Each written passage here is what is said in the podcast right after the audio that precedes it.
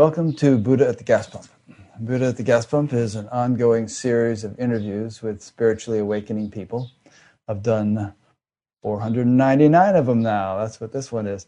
And uh, if you haven't seen others and would like to, go to batgap.com, B A T G A P, and look under the past interviews menu where you'll see all the previous ones archived in various ways.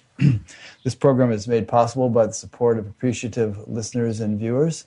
So if you appreciate it and feel like supporting it, there is a PayPal button on every page of the site. And that little sentence I just said is just about the only thing we do to raise funds. We don't like to make a big fuss of it, but the support is appreciated and is essential. so my guest today is Giovanni Dienstmann. Giovanni is a spiritual practitioner and teacher, and the creator of Live and Dare, one of the top five most visited meditation blogs on the planet, as far as we know, on any planet.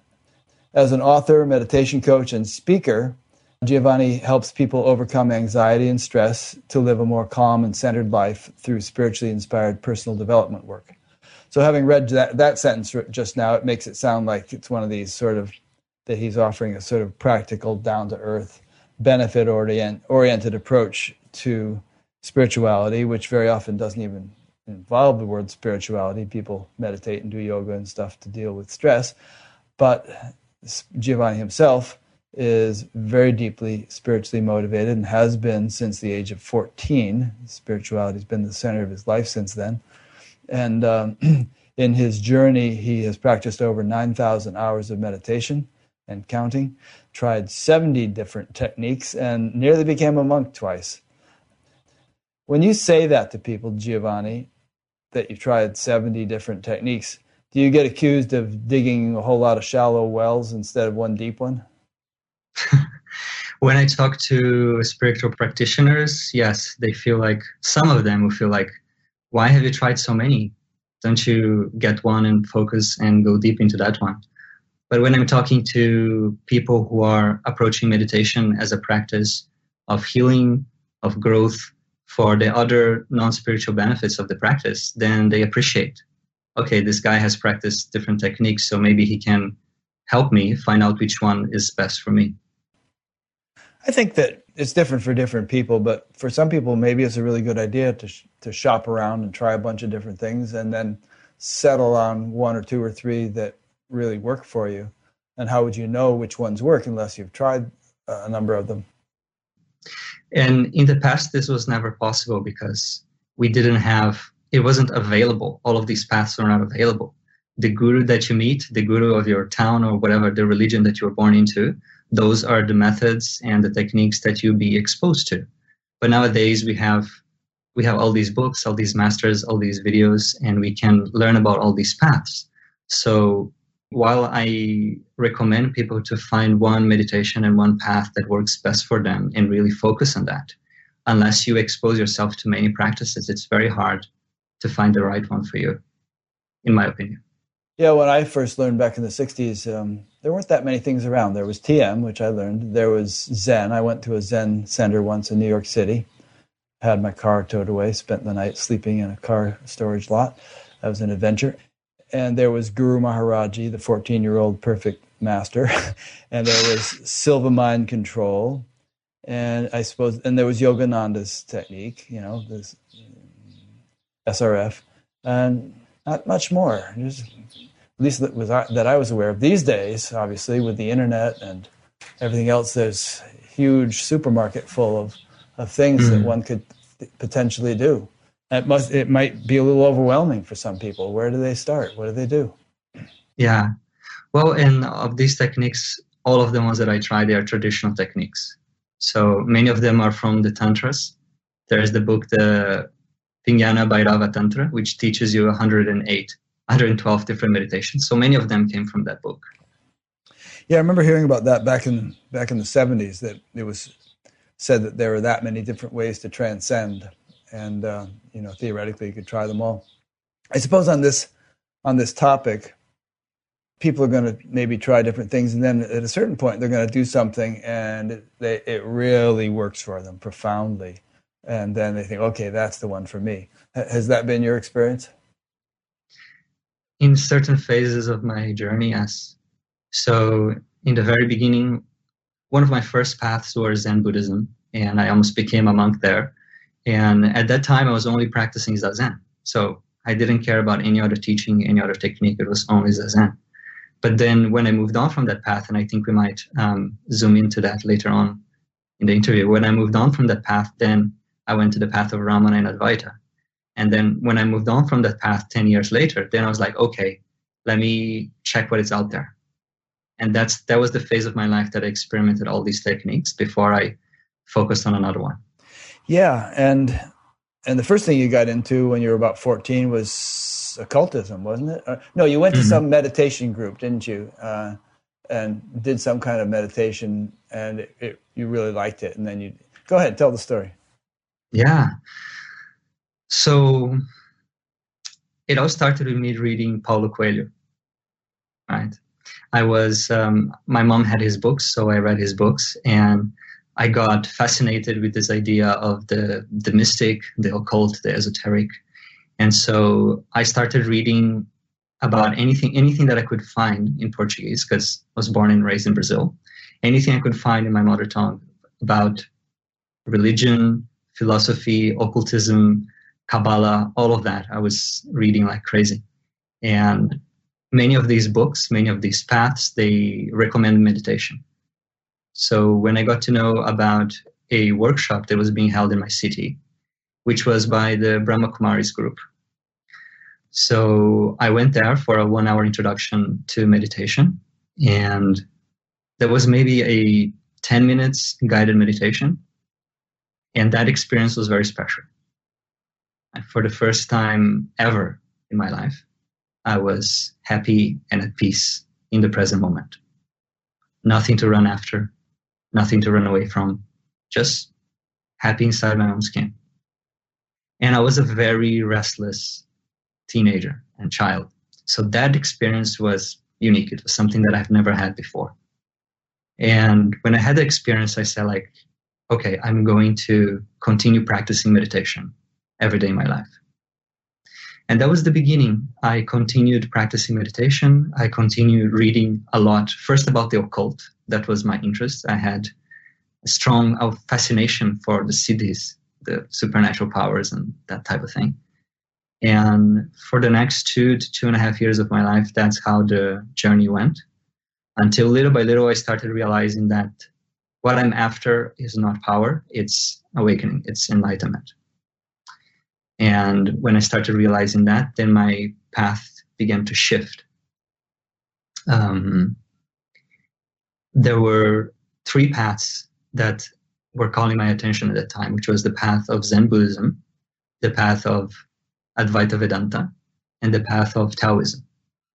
And I felt like, okay, so far I have been studying and reading and trying to practice all these things, but I feel that it's better to dig 10 meters in a single direction than one meter holes in 10 different directions, right? So I felt this need to decide and choose one path and then dedicate myself fully to it. And because I got to know of a Zen master that lived in my city, um, in, in Soto Zen, the Zen master is called Roshi.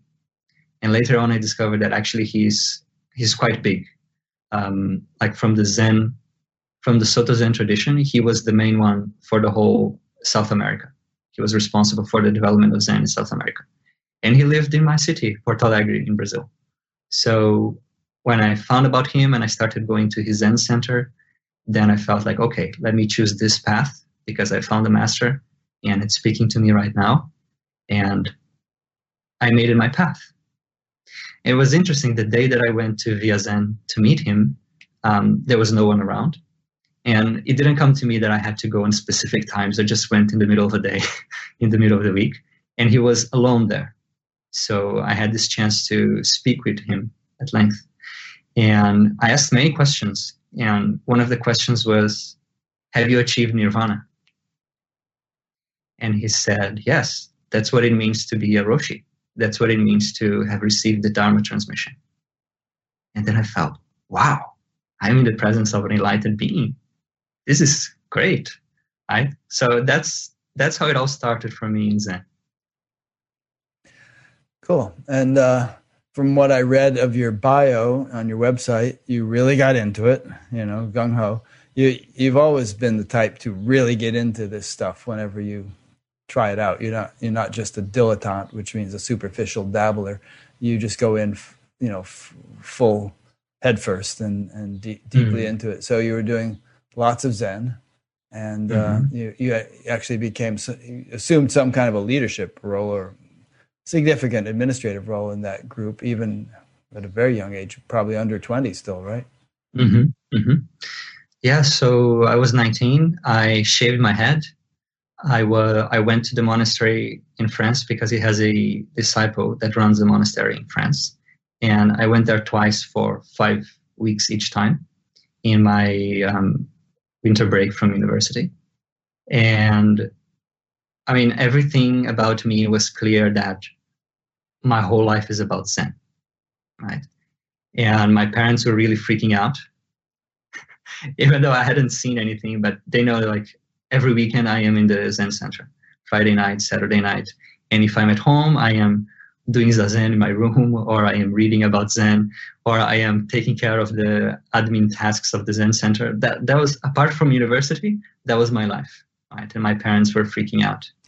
They should have um, been relieved. I mean, what what were other people your age doing at that point? You know, exactly, drugs and other things. Yeah, yeah. Um, but uh, they didn't.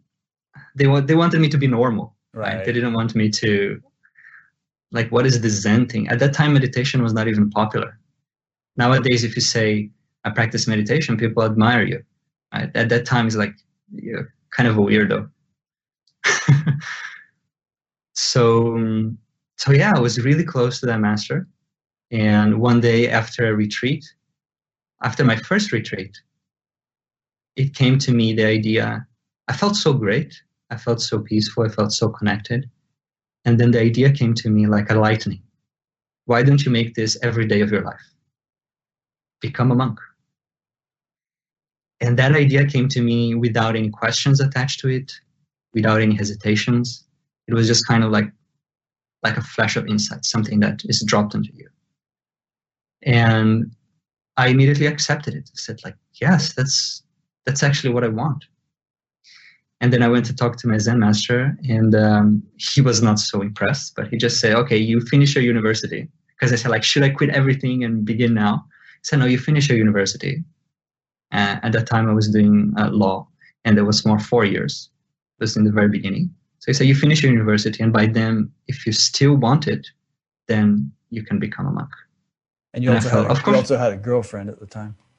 Yeah, I also had a girlfriend at the time, and immediately I told her, look, um, this desire has come in my heart. Should we break up, or what should we do? Um, and she said, no, let's continue for now and uh, we'll see what we do by time. So that's how things developed. And I, I became closer and closer to the Roshi. And like for me, he was um, my link to the Zen tradition, to the Buddhist tradition. You know, in Zen, there's this strong idea of the lineage that the Dharma has been passed from generation to generation all the way from the Buddha to the Bodhidharma, and then going to China, and then going to Japan to Dogen Zenji, and then going to Moriyama Roshi in Porto Alegre. So it's like, wow, it's it's such an honor to be his his disciple. So I lived like that for about two to three years, and then one day when he had traveled to Japan, I got a phone call from a very close female disciple in the Sangha and she said, Do you have the phone number of Roshi in Japan? I would like to talk to him. I said, Yes, I have. Here's the phone number.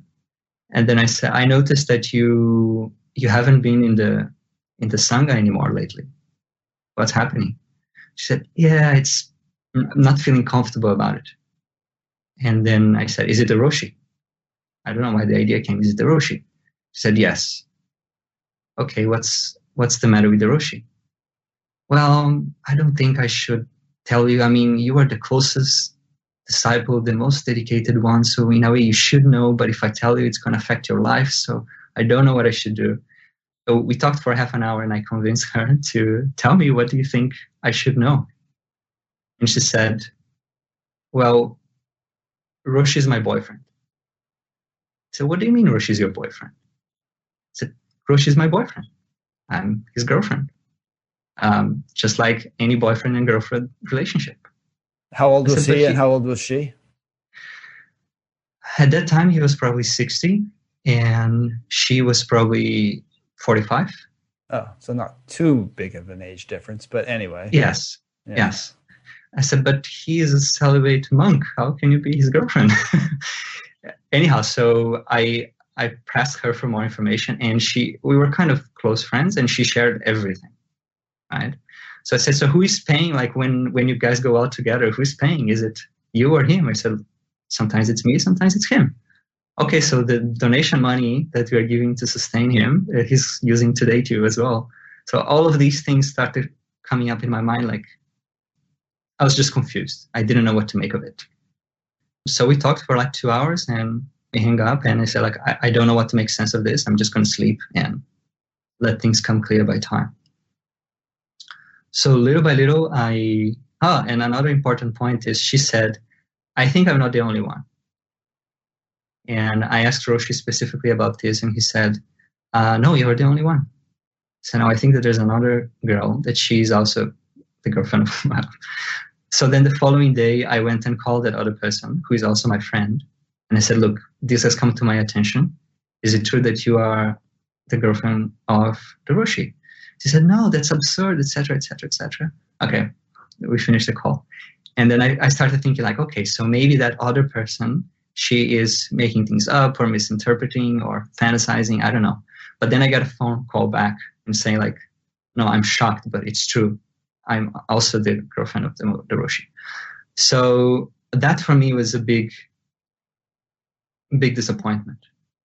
I was not angry at him, but I was disappointed because who I thought he was, he was not. You know, um, if he was another type of teacher, it's different. But if he is a Roshi, he's a monk, so he cannot act like that, and he can.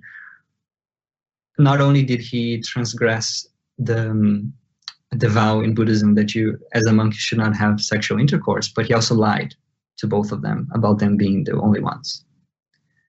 So that for me was the beginning of the end of Zen. And I called him. After that, I actually called him Japan. And I said, look, um, person A said that she is your girlfriend. And I didn't know that. And I said, okay, I see. That's all. I no reactions. And I said, and she said that you told her that she's the only one. I said, yes, yes, only one. And and then I said, but I talked to this other person, person B, and she said that she's also your girlfriend. And she said that you told her she's the only one. So you lied. And he said, no, what me and her speak, only me and her understand. That was his answer. And I said, well, she didn't understand she didn't understand because she's confused also. So anyhow, long story short, little by little, I I shared the news with the members of the sangha, and to my great surprise, most of them, even though they were surprised and a little bit disappointed, they said, "No, but still, Roshi is my master. He's a great man. I'm going to continue following him." And for me, that's that was absurd. Like, it doesn't matter what level of realization he has, but his behavior does not match the behavior of a monk and actually does not even match the behavior of a lay Buddhist practitioner because you take the five vows and one of them is not to lie and the other is not to misuse sexuality. There's a larger issue here which has been discussed quite a bit on Batgap and which is related to the Association of uh, for Spiritual Integrity, which I helped found, formerly called the Association of Professional Spiritual Teachers.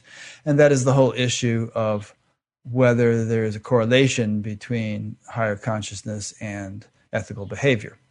And we don't need to spend the whole interview on it. Some people are tired of hearing about it, but some people say there isn't. And you could be a alcoholic, womanizing scoundrel and yet be enlightened. And when I hear that sort of thing, I say, well, that's that's ridiculous it renders the term enlightenment utterly meaningless, uh, and that enlightenment has um, ramifications for all aspects of life, including your behavior. Um, just to name one, but that's a that's, that's a big one. That's an important one, and you you just couldn't be behaving that way and be in any significantly developed state of realization. Um, and to buttress that argument, you know, we could refer to you know so many different ancient traditions which have all these codes of ethics like Patanjali and the Buddhist codes and, and everything else that that do in fact say that there is this correlation or should be and that um, ethical behavior is not only um, correlated with or a symptom of higher consciousness but it's conducive to the development of higher consciousness and that if you're misbehaving in those various ways then it it it renders the mind and physiology more impure, less pure. And that is not conducive to realization because mental and, and physiological purity is it's essential in terms of honing the instrument, fine tuning the instrument so that it can uh, be a fit vehicle for higher realization. Anyway, that's my little soapbox spiel on that. Uh, I imagine you agree. Yeah, and I think we're going to go into the topic of Neo-Advaita soon, and then we can yes. we can discuss that more in depth. Okay.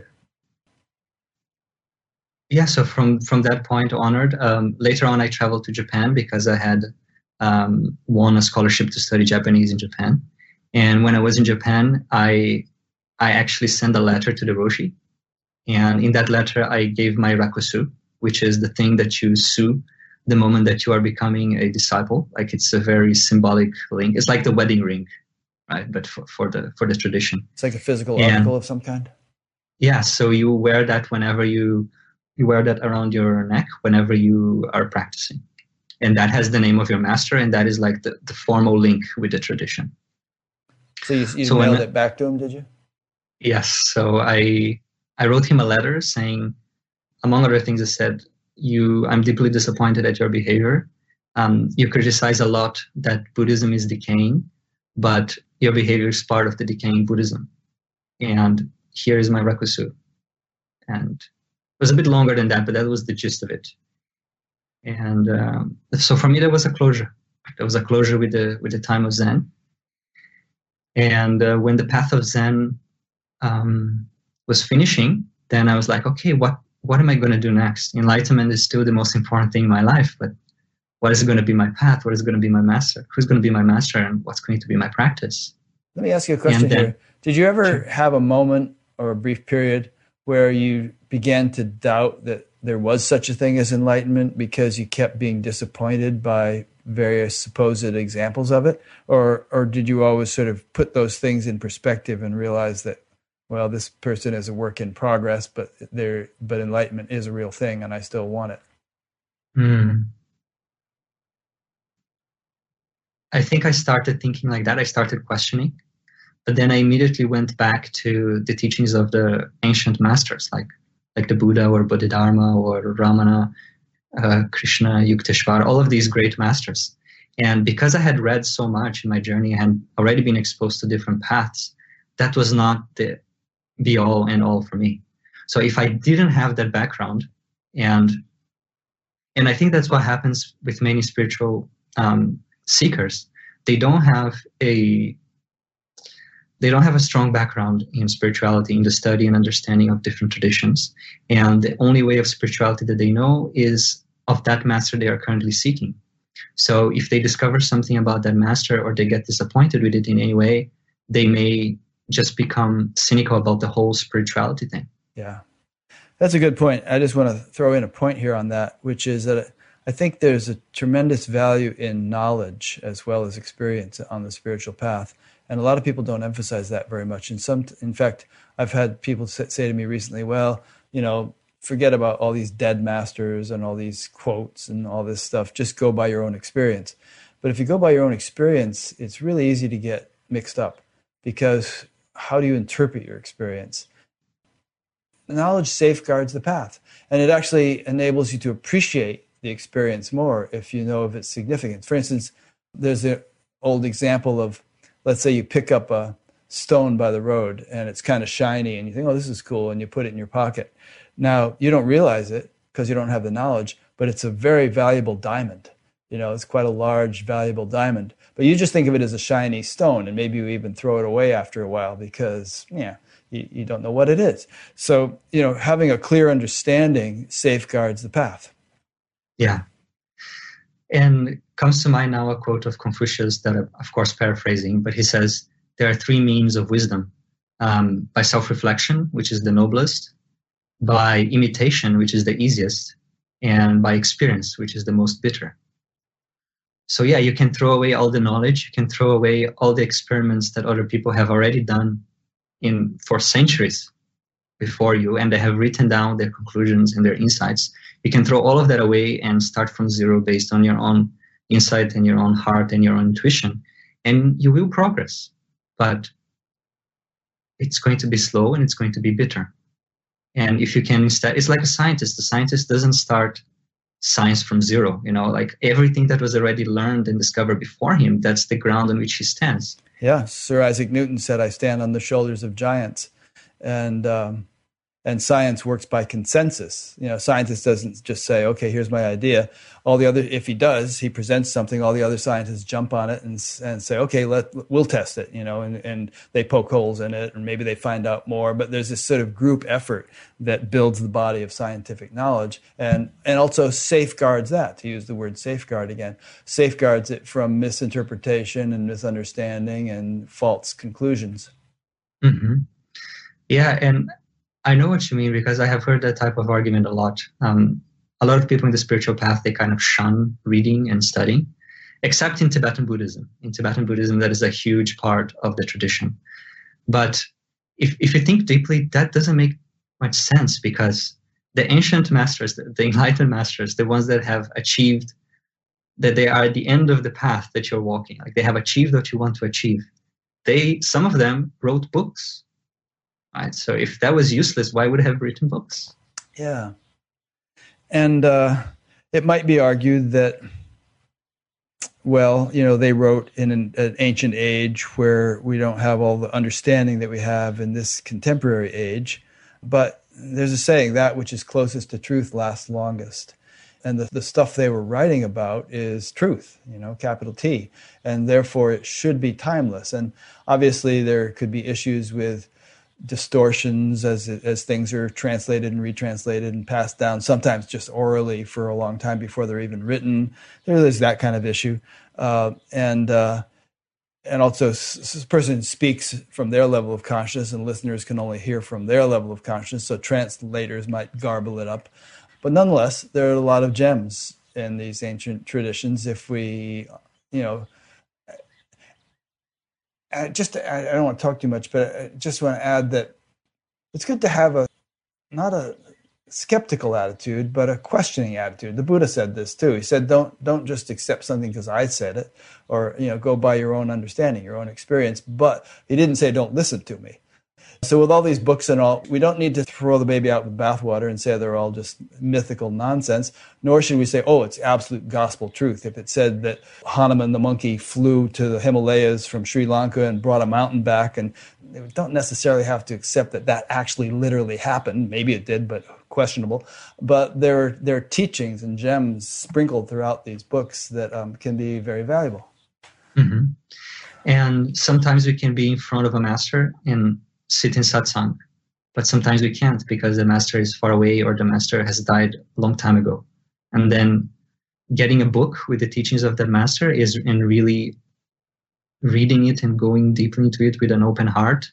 That is the second best thing to it's it's a form of satsang in a way you can get that energy.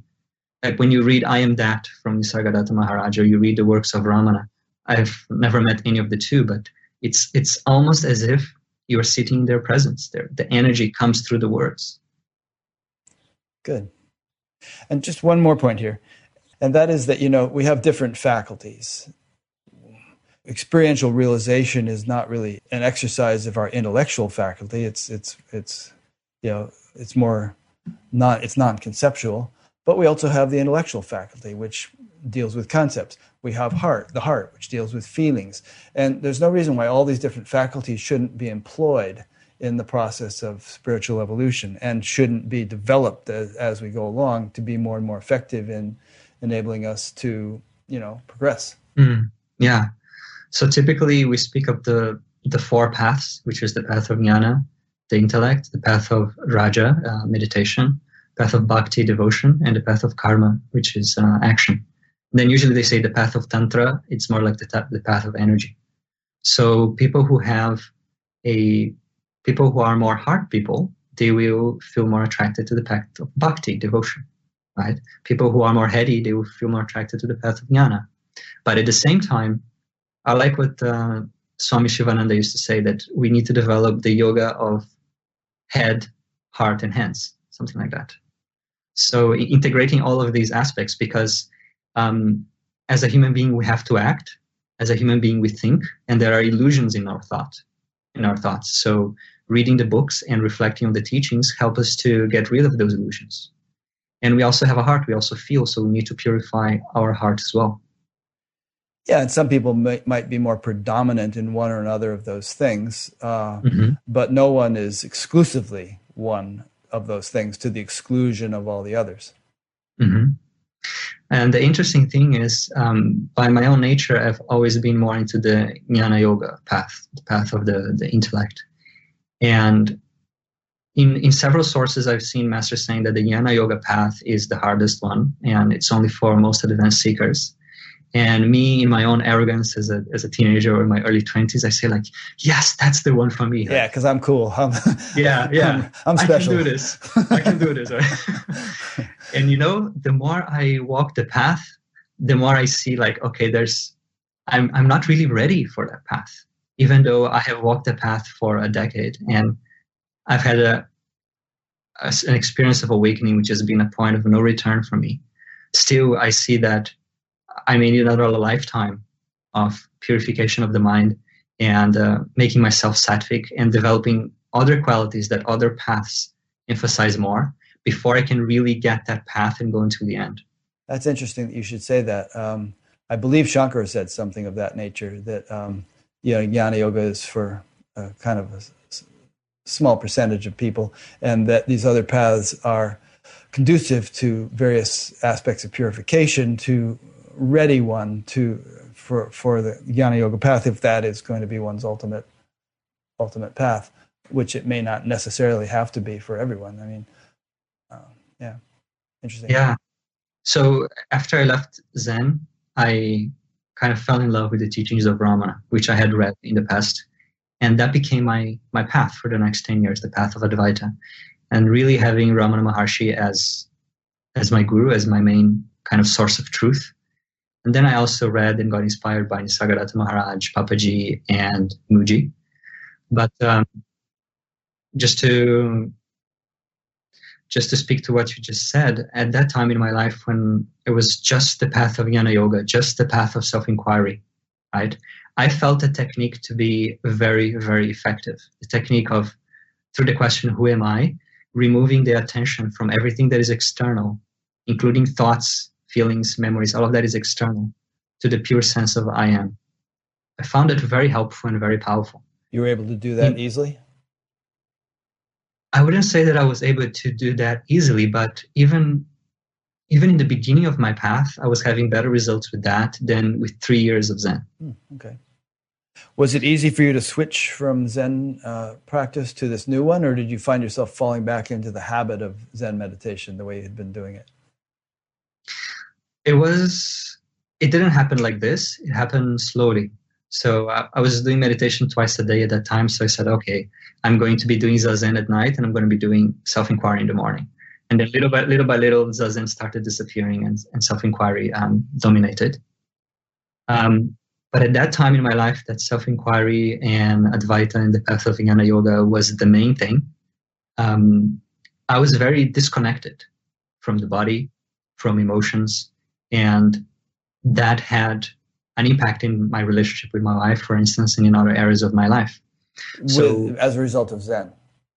No, as a result of Advaita. Oh, that made you disconnected. Okay. Yeah. Because whenever an emotion arises, if you ask who is the one feeling this emotion, and then you drop the emotion and you dwell in the pure consciousness that is emotionless, you know. Um, so by time I realized that that type of path, if you want to go really deep and hardcore as I was going, um, it's easier if you are alone or a renunciant. And, and in the past, only people who were sadhus or monks were following that path.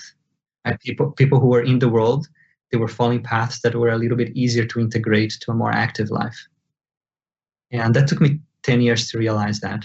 Um, I don't say that people in the world should not follow the path of Advaita or Jnana Yoga at all. It's, it is very powerful. And if you have that, that inclination, person should absolutely follow it. But at the same time, you need to bring in other practices that are going to fill the gaps. And you need to know that this type of practice and this type of teaching was created by monks for monks in a way. In the past, only monks were following it. So you're going to have to translate that into your daily life. You're going to have to to bridge that gap rather than try to apply it literally to every situation. Okay, good. Incidentally, I wanted to just mention that those who are listening live, I forgot to say this in the beginning. If you want to ask a question at any point, there's a form at the bottom of the upcoming interviews page on batgap.com. And if you submit your question through there, it'll come to me and I can ask it. Okay. So, uh, okay, so you did the Advaita for about 10 years. I think you mentioned that Lakshmana Swami was one of your teachers. Is he a living Swami in, in the tradition of Ramana? Yeah, so Lakshmana Swami, I think he's still alive. He was 25 when Ramana Maharshi was in his last year of life. And there is a book called No Mind, I Am the Self by David Godman, who has been in our show. And I read that book and I felt like, well, this is a real guru, a real jnani. There's no doubt about it for me. And he is alive, and there's a chance that I can meet him in India. And in the teachings of Ramana, he speaks a lot about the guru. And while many times he says that the guru is the self, the real guru is the self, he also says that if you can be in the presence of a physical guru, that is very, very helpful. Right? So I felt like, okay, my only chance, the only one that I know that is alive in this lineage is Lakshmana Swami. And at that time, it was 2000 and uh, December of 2006. He was already 80 something. I just graduated from university. I had to actually beg them to graduate me a month before everyone else so that I could be there for the darshan. And I was there. There were about uh, 30 to 40 people, and there was a lot of shakti, a lot of energy and peace in the environment. And he was it in Ramana Ashram? No, that is there's about three blocks away from Ramana Ashram. He has his own. It's in his house basically. He has a big garden, and that's where the darshan is held. And to give a bit of context in the lineage of Ramana and also much before him, it says that initiation, which is called diksha, can happen through word, through touch, or through darshan, through the sight. And diksha is not diksha is something that for many Westerners may be a bit hard to understand. It's a it's a transfer of energy. It's a transfer of grace that actually empowers you to be able to follow the path and to, to, do the technique effectively.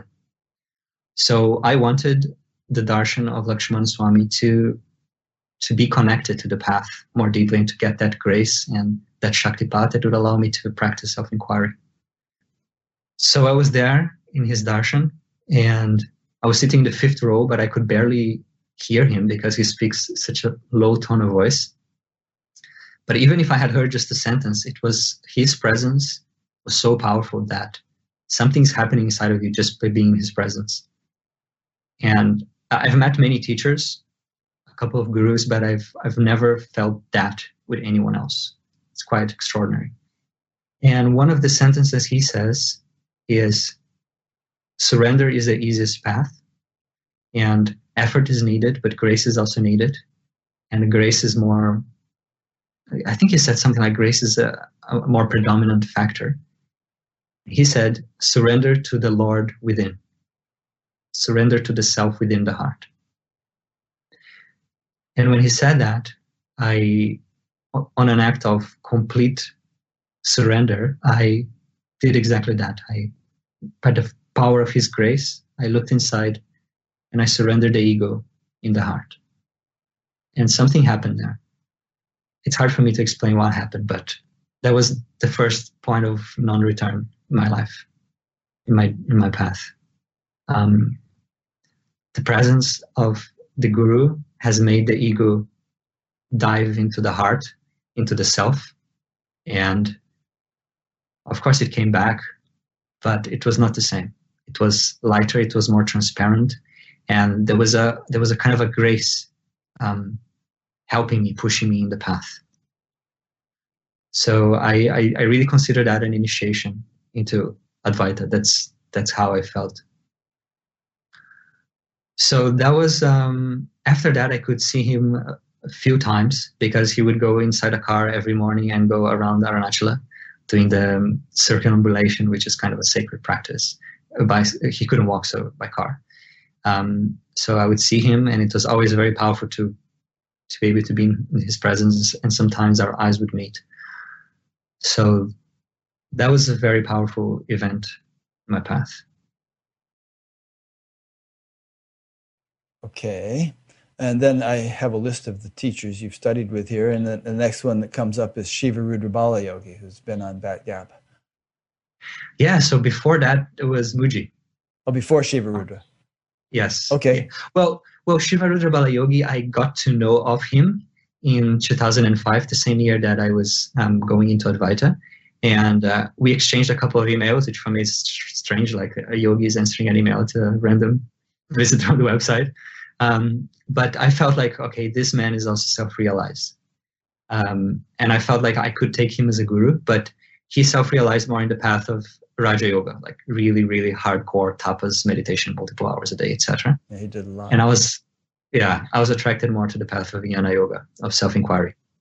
So he was always someone that was on the back of my mind that I admired as a teacher and had some connection. But for the next 10 years after that, until I met him again, um, it was mostly the path of Advaita. Okay. And then who was Nikhilaneshwarananda? You mentioned that here. Oh, yeah, that comes much after. Oh, okay. I'm getting them mixed That's up. So you just keep telling yeah. your story. I won't try to guide you along. and we'll, so get, I, we'll get away from your story into all kinds of specific considerations and uh, topics as we go along here, too. Oh, yeah. Okay. Go ahead. Yeah. So I had read everything of Ramana that I could get my hands into, like maybe 30 books. So I I really felt I understood how Ramana is, is teaching and what he is about. And then when I went to Tiruvannamalai that year to meet Lakshmana Swami, then after that I also walked around the other. There were many satsang teachers around. Um, I think Karl Renz, um, Premananda. There were like many of them. I don't re- even remember their names. But I was going to their satsangs to kind of check it out. And I was like, wow, this is, it sounds like Advaita, but it, it's not really Advaita. and that was my first introduction to the world of New Advaita. Um, yeah, so I, I continued going to the other satsangs. Um, just one, going once to each teacher was enough for me just to really have a feel of like, how are people teaching it in this path? What are they um, um, what are they recommending? What are they emphasizing? What are they missing? Just as an exercise to develop my own discernment into the teachings. And later on, I realized that this is like really, really popular. It's the most, it's the most common way that Advaita Vedanta is being taught is through the lens of New Advaita. And a, a lot of that is because of a great master called Papaji. Papaji was um, a disciple of Ramana and he attained enlightenment with Ramana. And he was very hardcore, very true in my, in my own reading. But his way of teaching was emphasizing non effort. It seems to me that his whole teaching was optimized for getting a person to where they are, to that first experience of the self as quickly as possible. And for that, it's not going to be a decade of meditation that's going to do it. It's like it's another type of teaching and pointing. And he emphasized a lot non effort, letting go of everything, dropping everything, and just being quiet here and now. And if you're able to do that in the presence of the guru, with the guru's grace there, kind of helping you, then you may have an experience of the self. But then what happens is from that point, um, many people think that that's it because they don't have that background, that spiritual study, that spiritual background. They haven't really studied the, the teachings of Ramana. And they think that that's it. and then they become satsang teachers. And that's how Neo Advaita happens. Yeah, you have a good article on your site about Neo Advaita. I've read Timothy Conway's whole article, and you, you quote that. Timothy's been on Batgap a couple of times, but your article lays it out very nicely. I've, i already sent it to somebody who told me they didn't know the difference between Advaita and Neo Advaita, and she found it very, um, very helpful. But anyway, let's let's talk a little bit about what Neo Advaita is and how you came to the conclusion that maybe it's not what Advaita is cracked up is supposed to be. Yeah. So Ramana said a couple of things that helps us to understand and navigate this this this world um, of spirituality. One of them, he said, is there's an experience of liberation that many attain and very few go beyond. Right? I'm paraphrasing from memory, so words may be slightly different, but the import of it is exactly this: that as you practice self-inquiry, as you are on the path, you may have an experience of the self. And this experience may be temporary, or in some level, it may be a point of no return in some aspects. But it's very easy to get stuck there and to feel that this is it. And from now on, I just have to continue being this. And whatever needs to happen is going to happen. And my actions can only be the actions of God, or they must be always right because they come from the self and there's only the self. Uh, so, so that type of thinking starts coming. Um, another thing that Ramana says is in the presence of the master, samadhi can occur. But for it to be fully integrated, further effort is required. So Ramana spoke very clearly about the need of effort. He said, as long as there are vasanas, which are our desires, our fears, our prejudices, our thought patterns that are automatic and unconscious, as long as these things exist, you still need further effort to abide and dissolve in the self. Yeah, I wrote down several quotes from your book or copied them. Here's one. Even though the self is the only reality, there's a clear instruction that spiritual practice is essential. Ramana continuously emphasized that only a ripe mind will be able to easily find liberation. For all other seekers, a long period of drying up through purposeful mm. spiritual practice was needed, according to Ramana. Here's one from Nisargadatta. There are so many who take the dawn for the noon, a momentary experience for full realization, and destroy even the little they gain by excess of pride. Humility and silence are essential for a sadhaka, a seeker, however advanced. Only a fully ripened jnani can allow himself complete spontaneity. Yeah. I'd like that quote to be pasted on the wall of all satsang halls. yeah. So that is New Advaita. New Advaita is um, mistaking a temporary realization for the full realization. It ignores a lot of the key elements of the teachings that has ever been there in the Advaita. One of them is the idea of ripeness of mind. So Ramana used to say that there are three classes of, of students or seekers. There are ones that they are like like dry wood, sorry, ones that are like wet wood, ones that are like dry wood, and others are like gunpowder. Right? So the ones that are like wet wood, they need a lot of practice and drying up, as it says in the quote. So they are ready for the truth. The ones that are like dry wood, they need less practice. They're closer. And the ones that are like gunpowder, they come in the presence of a master and they just achieve the final, irreversible, ultimate realization. And and the trick is most people think that they are on level two or level three, right? But most likely they're not. I mean, the, the level three is people like Papaji, people like Muruganar that came in the presence of Raman and achieved enlightenment. You can say that even people like Lakshmana Swami, he was probably in category two, like he was a dry wood because he did decades of pranayama and japa, practicing mantra by himself for years before he went to the, to the Ramana and had the awakening. So, what I found in my own journey is that the more I study the teachings, the masters, the tradition, the more I see how long this path is and how far away, in a way, full realization is. So that you really need to be humble and you need, really need to follow the path and the teachings and the practices that you need right now to take the next step in your life. It may be self inquiry, it may be dealing with your anger, it may be reviewing some negative self beliefs, it may be learning to concentrate the mind through practicing mantra or, or, or tratak or anything. Um, but we need we need to have a greater clarity over what the path really is. And this is a, a multi-life project. It's for, for, for, for most people, it's a multi-life project. And you may you may be blessed with an experience of awakening quite early on. And that is a blessing. And that's the beginning of the journey, it's not the end. Yeah, I, I'm totally in agreement with you. Um, not everyone is, as you know. Some of the objections people bring up to this type of talk is, you know, one is that, well, spiritual practice only somehow reifies or or um, or increases the sense of a practicer. So it makes the mm-hmm. ego even more, you know, solid because there's a you who is doing something, and the whole point is to sort of get to transcend the notion of a you that does things. So, how would you respond to that particular point? Mm-hmm. Well, Ramana understood that point quite well.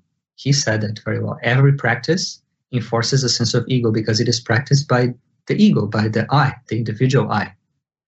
But he, Ramana, who also understood that, said that practice is essential. So why would he say that if it if it reinforces the sense of an I? He also said that it's useless to just remain um, inactive in regard to the path of realization and active in regard to everything else in your life. Like you say, like, okay, doing a practice just reinforces the ego, so I'm not going to do it. But you're doing all sorts of other things in your life that are also coming from the ego. There's a metaphor of using a piece of stick to move all the other stick into the fire. And then when all the wood is in the fire, then you throw that, that one last. But if you throw that one before everything's on the fire, then you have no means to burn all the other wood.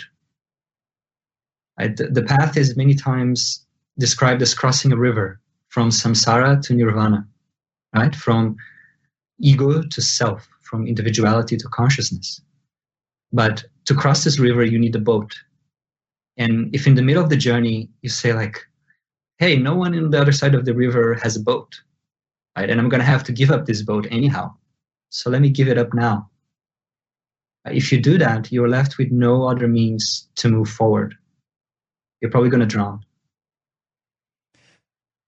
Okay, so that, yeah, that's a good metaphor.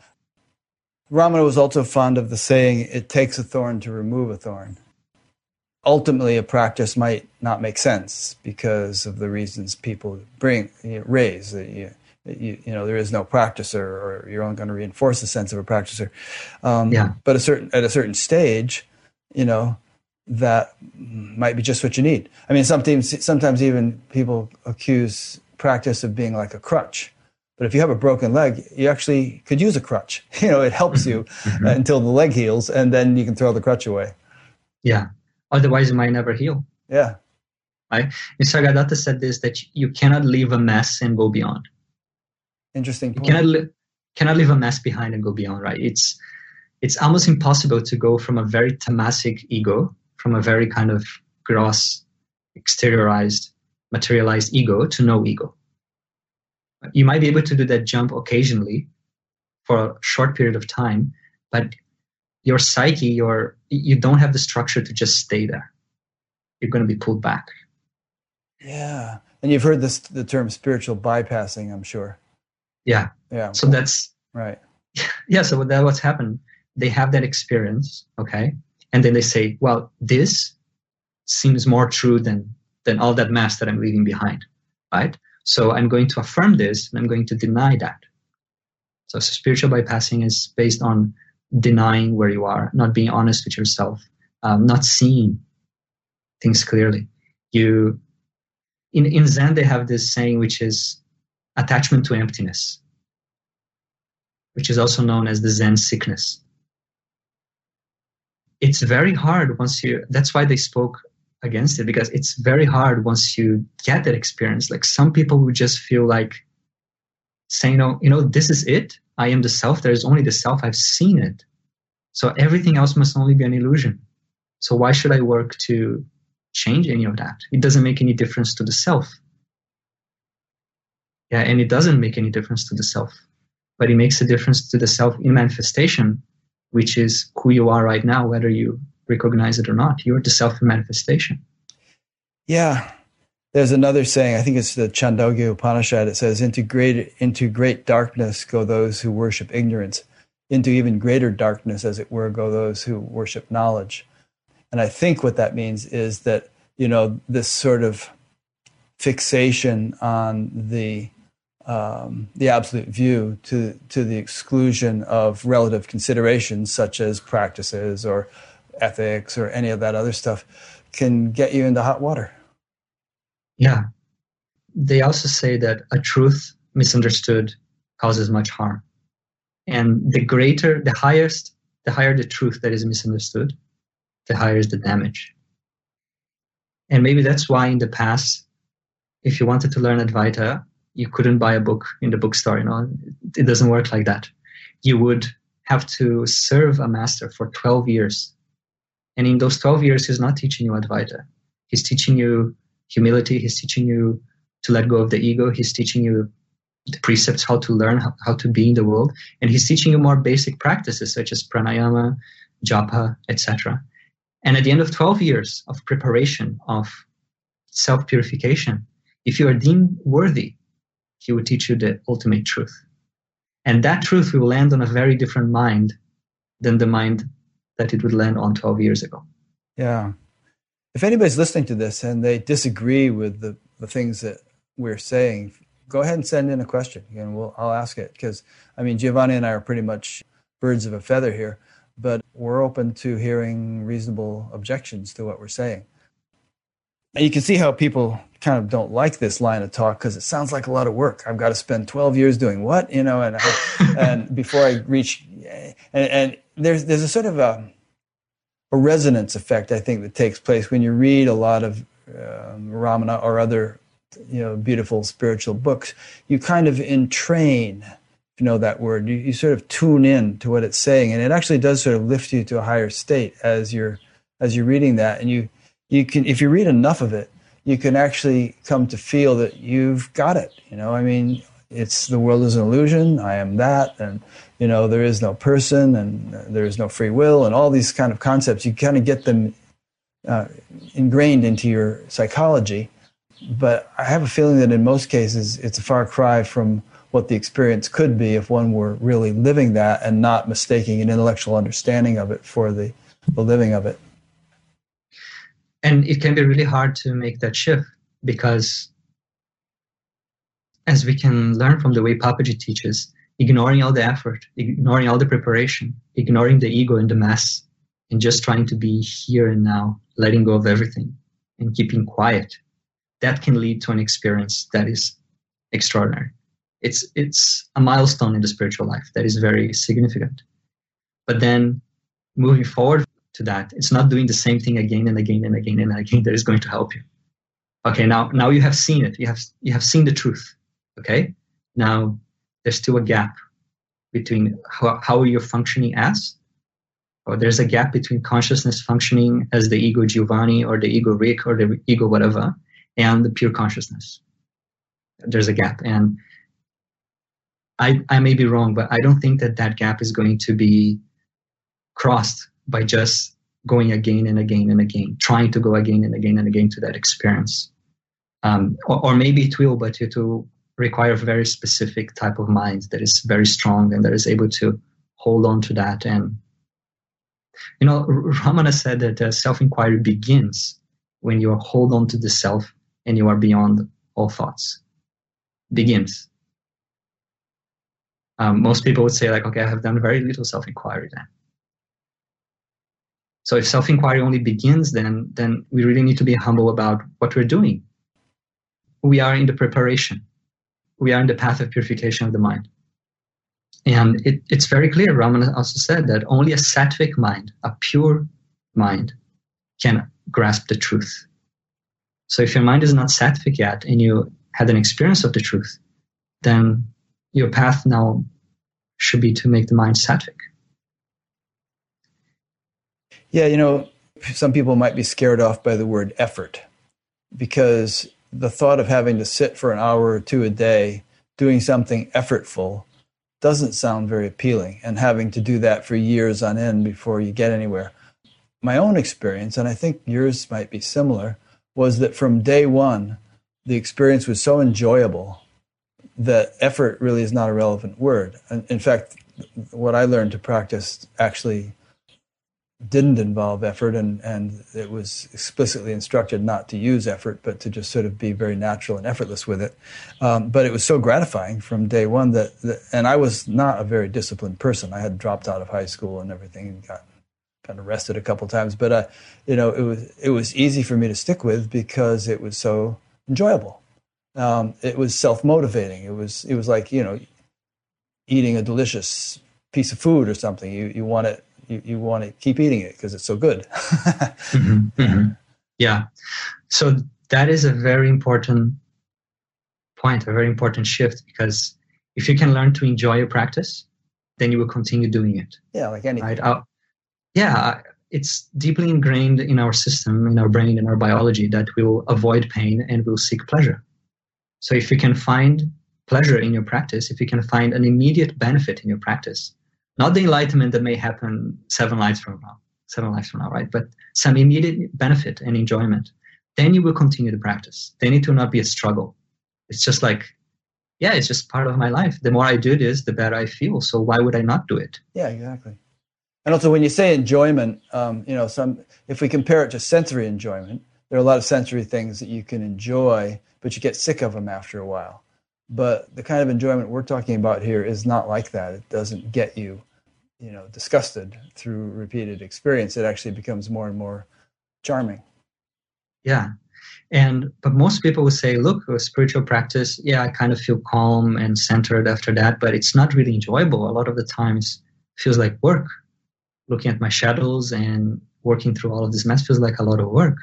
But if if you understand that this is this is the best thing that you can do for yourself right now not because maybe in the future you may have awakening but if you feel that right now the more you follow these teachings the better you live then you will continue even though sometimes maybe difficult and painful. Yeah no that's good to emphasize too because if we make it sound too rosy then it's not realistic because there's you know you mentioned purification. If purification is going to occur there's going to have to be release of impurities and release of impurities can be rather un, an unpleasant process while we're going through it. Yeah. In some paths, like the path of bhakti yoga, which is the path of devotion, the seeker kind of falls in love with a version of the divine. In India, at least, it usually has a, a name and a form, um, but that is just like an icon. It's not that God is that name and form. The name and form is something that's used to focus the mind and the feeling towards God right? But the interesting thing about this path, which is not a natural path for my own inclinations, um, but a benefit of it is that because you're falling in love with a version of the divine, there is a sweetness to it, right? So it's kind of there's an enjoyment to it. The more you you love and are devoted to the divine in a form, the more you feel that enjoyment, right? So that is something to be said for the bhakti path that can make this transition easier. Yeah. There's a principle here which I think might apply to any path, which is that all beings have a natural tendency to want to seek a field of greater happiness. You know, whether it's a dog chewing on a bone or, uh, you know, a person falling in love or a, you know, if we're you know, sitting and talking and some beautiful music comes on, our attention effortlessly shifts to it. There's just this natural, innate drive that all beings have to seek a field of greater happiness. And the thing we're talking about here is traditionally described as being the greatest happiness bliss, ananda, happiness beyond any relative sensory experience. And so any step in the direction of that, uh, if it's a genuine step, if, if we're really moving in the direction of that, should result in some greater happiness. and that's in a way that's the litmus test for whether it's a valid step or not. And uh, and so if it does, then as you as you were just saying, it's self reinforcing. You know, we just sort of naturally get into the groove of continuing to take steps in that direction because it pays off as we do. Yeah, and if you think about it, lately meditation has become quite popular and quite mainstream. Right? And meditation is only one of the several practices in the spiritual path. I even wrote an article, The 76 Benefits of Meditation. so there's, there's scientific research proving that meditation is good for all sort of things. Oh, yeah. So if you meditate daily, you spend your, the rest of your life meditating and you never achieve any experience of awakening. Okay, let's say worst case scenario. Still, you have lived much better than if instead you spend that half an hour or one hour a day watching Netflix. Yeah, I mean, chances are it may lower your blood pressure and improve your brainwave coherence and do all kinds of things, you know, uh, that are that are good for you. I mean, you know, these days stress is a big deal, and um, and people and depression is a big deal. I mean, most of people in the United States are on some form of antidepressant. So even if it were only these mundane benefits, as you just said, it's a great thing to add to your life. Mm-hmm. Yeah, and then looking at enlightenment as a north, right? Not as a hard goal, not as something that I have to achieve, but a north. A north. Something what do you mean by that? North. It's it's it's where I'm pointing to. It's where I'm walking towards. I see. Yeah, it's my direction. Uh-huh. Yeah, it's my direction in life. It's not something that I expect to arrive at anytime soon. It's just where I'm walking towards. And then if you have that attitude, it's it's much less likely that you will feel disappointed at how much work there is to do and, and how much far away you are from that ideal. Because no, it's it's just the direction I'm walking towards. And then if I can enjoy my path as I'm going, and if I can see benefits in other areas of my life, and if part of me can sometimes even enjoy the practice, then why not? Is there anything better to do? yeah. You sent me a bunch of points, and um, I want to start going through them because these are interesting, and each one of them is a springboard to something we can talk about. Um, but we've already talked about a couple of them with regard to your journey, but there was also a, an important stage in your journey with Mooji. You had an awakening with Mooji. You want to talk about that a little bit? Okay. So at that time, it was a time in my journey was I was practicing self inquiry compulsively. It was always there for me. Any thought, any emotion, I would always kind of not any thought is a bit exaggerated, but any emotional that would any emotion that would arise, I would immediately ask who's the one perceiving this and kind of dissolve it back into the self. And doing Throughout that multiple day, times 20, a day. Twenty four hours a yeah. day. For emotions, yes. Didn't it kind of divide your mind to do that? Or? Well, I am by nature, I'm not a very emotional person. So there are not that many emotions. But emotion is something that is very close to the ego. It's something that is very ingrained in the ego. So for trivial thoughts, I wouldn't bother so much. But when an emotion arises, then I would ask that question. Um, and then, of course, also in my one hour a day that I'm only doing that. And then I was also watching Mooji satsangs at that time, like maybe two hours a day. So I was really doing as much as I can to dive into that truth and to, to experience that. And then what happened is in February 2010, I was in Tiruvannamalai. And at that time, Mooji used to walk around the mountain with a small group of devotees early in the morning. And after a walk, we would sit in a chai shop and there was a spontaneous satsang that would occur. Maybe we were like 20 people.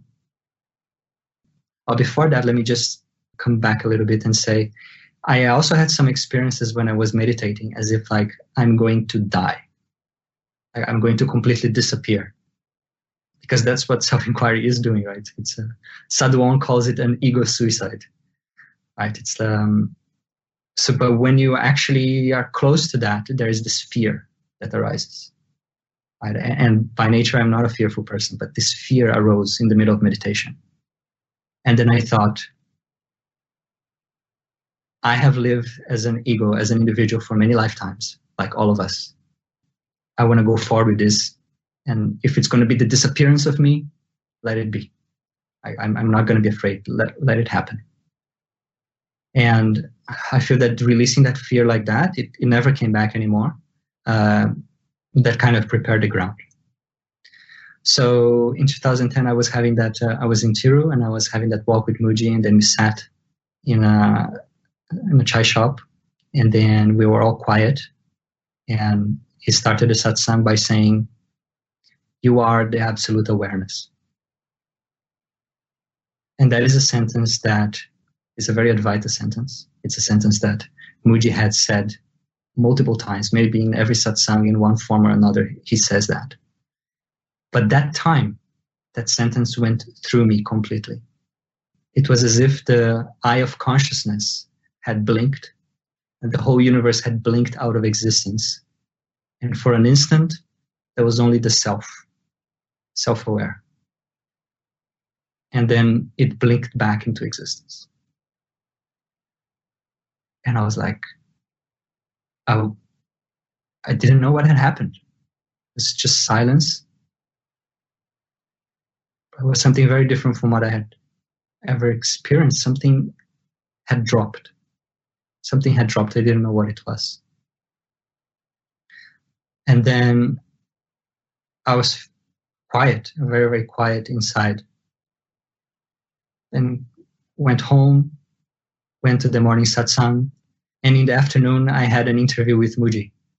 Because Mooji had asked me a few days ago, he had mentioned kind of casually, like, I would like to be interviewed by someone that asks really good spiritual questions. That time he hadn't been interviewed by you yet. and I said, okay, Mooji, if you like, I will come up with some questions that can be helpful for the great majority of seekers and I'll interview you. And he said, okay, I would love that. So I had prepared those questions like beforehand. And that afternoon, was the day that I had to ask to have that interview with Mooji. So we went down for that interview, and I was already in that altered state. And there were maybe five or six students around Mooji, me and other five or six, very small. And as I'm going through the questions and, and asking the questions kind of on behalf of everyone that could be watching that interview, at a certain point, Mooji looked at me and said, All these questions are good, but they are not your questions. I'm not being He's saying, I am not being pulled to answer powerfully because they are not your questions. I said, Yes, Mooji, you asked me to ask on the behalf of everyone. He said, No, but Mooji was saying, I, uh, I need someone that comes to me and he's powerfully wanting to be liberated. And then at that time in my mind, the thought came, okay, let me try to do this one more time. And with all my being, I kind of tried to reawaken that feeling like, okay, I want to be liberated. That's all I want 100%. Liberate me now. And then as I was trying to do that, I realized that I couldn't. It didn't make any sense. It would be to create a fake sense of I in order to be a seeker, for that I to then be dissolved. So you'd already kind of moved on from this intense seeker energy, and you didn't you didn't want to whip it up again yeah, I tried, but it just wasn't wasn't happening. That that psychological structure wasn't there anymore. So I, I just couldn't. I couldn't play that role for Mooji But I feel I, I feel that something in him got triggered. Like maybe he felt that and he responded to that. And soon the satsang finished, and after the cameras were off, we are all kind of sitting quiet, silence. And then Mooji began to speak, and at that time, I had already watched dozens of satsangs of Mooji and been in dozens of satsangs of Mooji. But I had never seen him speak the way he was speaking at the end of that satsang with the cameras off. It was coming from a different place. And there was a dense silence in the room. And he continued speaking like that for maybe 20 to 30 minutes. is like he was channeling the absolute. That's the feeling I had. And after he left, like the five of us, we just continued there in silence. And a couple of people came to me and said, Thank you for these questions. I've never seen Mooji like that. And I said, I've never seen Mooji like that either. Unfortunately, the cameras were off at that time. but that was the day that um, the, a big shift happened in me. And I had no idea what had happened, and I had no desire to understand it. Over the next few days, I was just spending hours and hours in my room laying down on my bed, staring at the wall, doing nothing, just kind of being empty and silent. and just going out for satsang and for meals, basically. I went to Mooji and I said, "What's happening, Mooji? I'm I'm in the state and I'm just hours and hours in nothingness, looking at the walls." And he said, "And I am busy talking to people and running satsangs. Can we swap bodies?" That's pretty good. Uh, so so that was it. That was there was a sense of um, I knew that something had shifted, and I had no idea what it was, and I had no desire to understand it. But in the next months uh, in my life and the next years, I was just kind of marinating into that and allowing that to to reveal itself. And intuitively, I know that this is not the end. This is a powerful milestone, but it's not the end. Um, so I continued doing my self inquiry. I just had no more inclination to be a seeker or even to read anything about spirituality. And it continued like that for about four years. And that was the same time that I moved to Australia. So it was good that I was not into that spiritual thirst anymore because I needed my energy to make things work on the external world with the migration and new career, etc. What is your career? But, you have a what you have a career outside of meditation stuff? Well, so at that time when I moved to Australia, I started becoming a programmer.